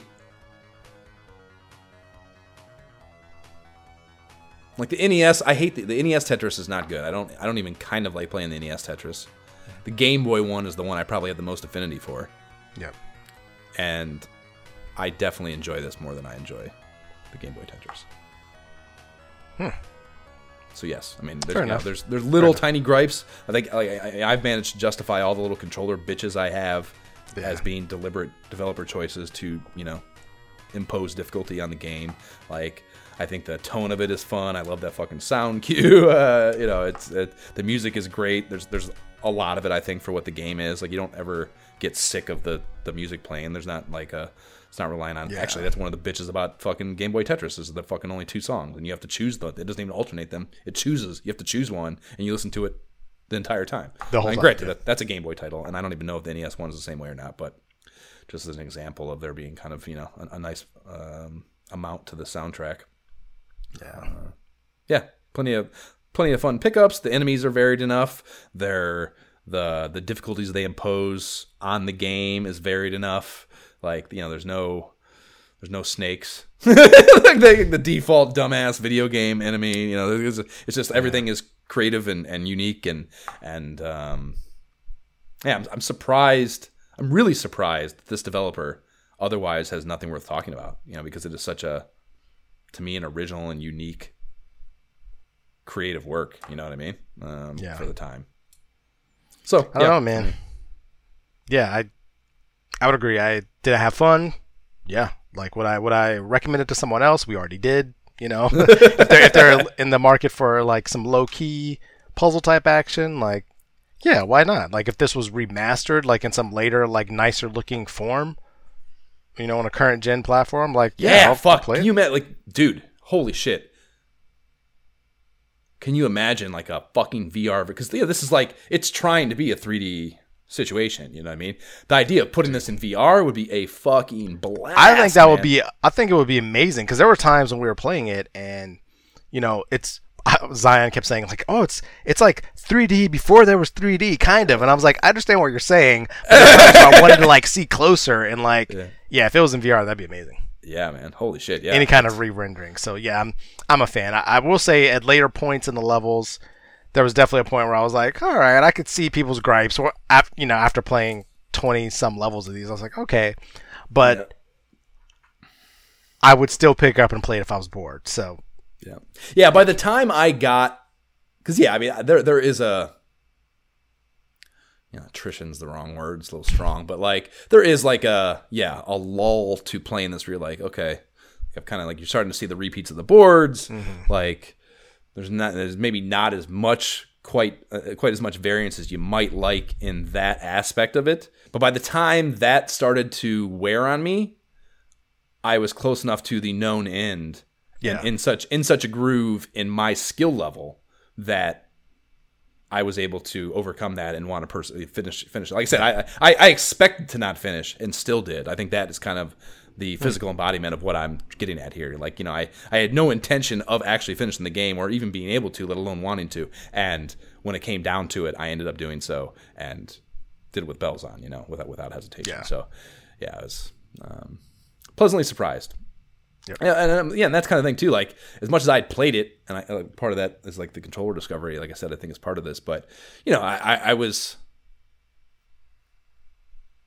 I guess I had played it more casually to date, and like the idea of really sitting down and gr- nose to the grindstone and really trying to get better at it. I was surprised at how much I was able to do that, given how much I'd already played. So I think that also demonstrates like this a spectrum of ability that maybe you wouldn't guess this game has looking at it on the surface when you first play it. You know what I mean? As far as being able to develop and get good, at, get get better at the game, uh, and that is a credit to gameplay. I think you know. So yes, play Zoom and fuck Jesus Christ, we got to get in touch. We got to find a VR developer and get this fucking going, dude. That's a million dollar idea. Let's go right now. We will. well, we got to we got to find our. Uh, do, you, have these resources at the? At the at, somebody at can get it done. I don't know. Yeah, we'll see. We'll see. Usually, you got you don't. You, they have, don't they have a like a, like a not app, not, kind of an app lab situation? Don't they have like a developer program? Like a Oh yeah, developer- ID at Xbox. Like oh yeah, it's it's huge. so you have a, of database. You have a database of people that are probably good at this that are dying. All you got to do is, you know. I'm one of the big wigs there. Like, let's talk and like, and let's let's let's have a fucking Zoom and get this going, Jay. This is a billion dollar idea. Let's go. Let's do it. We'll talk. We'll talk about it offline. so next up is Game Pro issue 11. So we're back on the Game Pro tip. You can subscribe to the pod on the platform provided by whatever dumbass company that serves up your pottery. Please rate and leave positive shit for the pod on that podcast platform of choice or any other for that matter. The website is nyehentertainment.com forward slash ISOH pod. Email us directly at isohpodcast at gmail.com and tell us that thing I couldn't figure out earlier. and follow the pod on Facebook and or Instagram. You can link to, or there is a link to the pod uh, or to the YouTube playlist on the show notes or in the show notes. There's the ISOH subreddit if you want to get down, get down with us on Reddit and hate Mark Zuckerberg. We don't have a Patreon, but if you like giving money to things podcasters tell you to and would like to do so in our direction, the Able Gamers Foundation creates custom gaming rigs for gamers with disabilities, and that is cool as fuck. AbleGamers.org is where you can find them. There's t-shirts on the website. They're dope, and proceeds on those after pod expenses go to Able Gamers. Jay, what are your socials? Gentleman JB without the second E. That is my gamer tag. Um, pretty much across all the platforms. I am on Twitter at Josh Folan. I'm on Instagram at My Shift Key is Broke. My Oculus tag is My Shift Key is Broke. And I still haven't turned on my Xbox to change that to My Shift Key is Broke, but I eventually will. Maybe.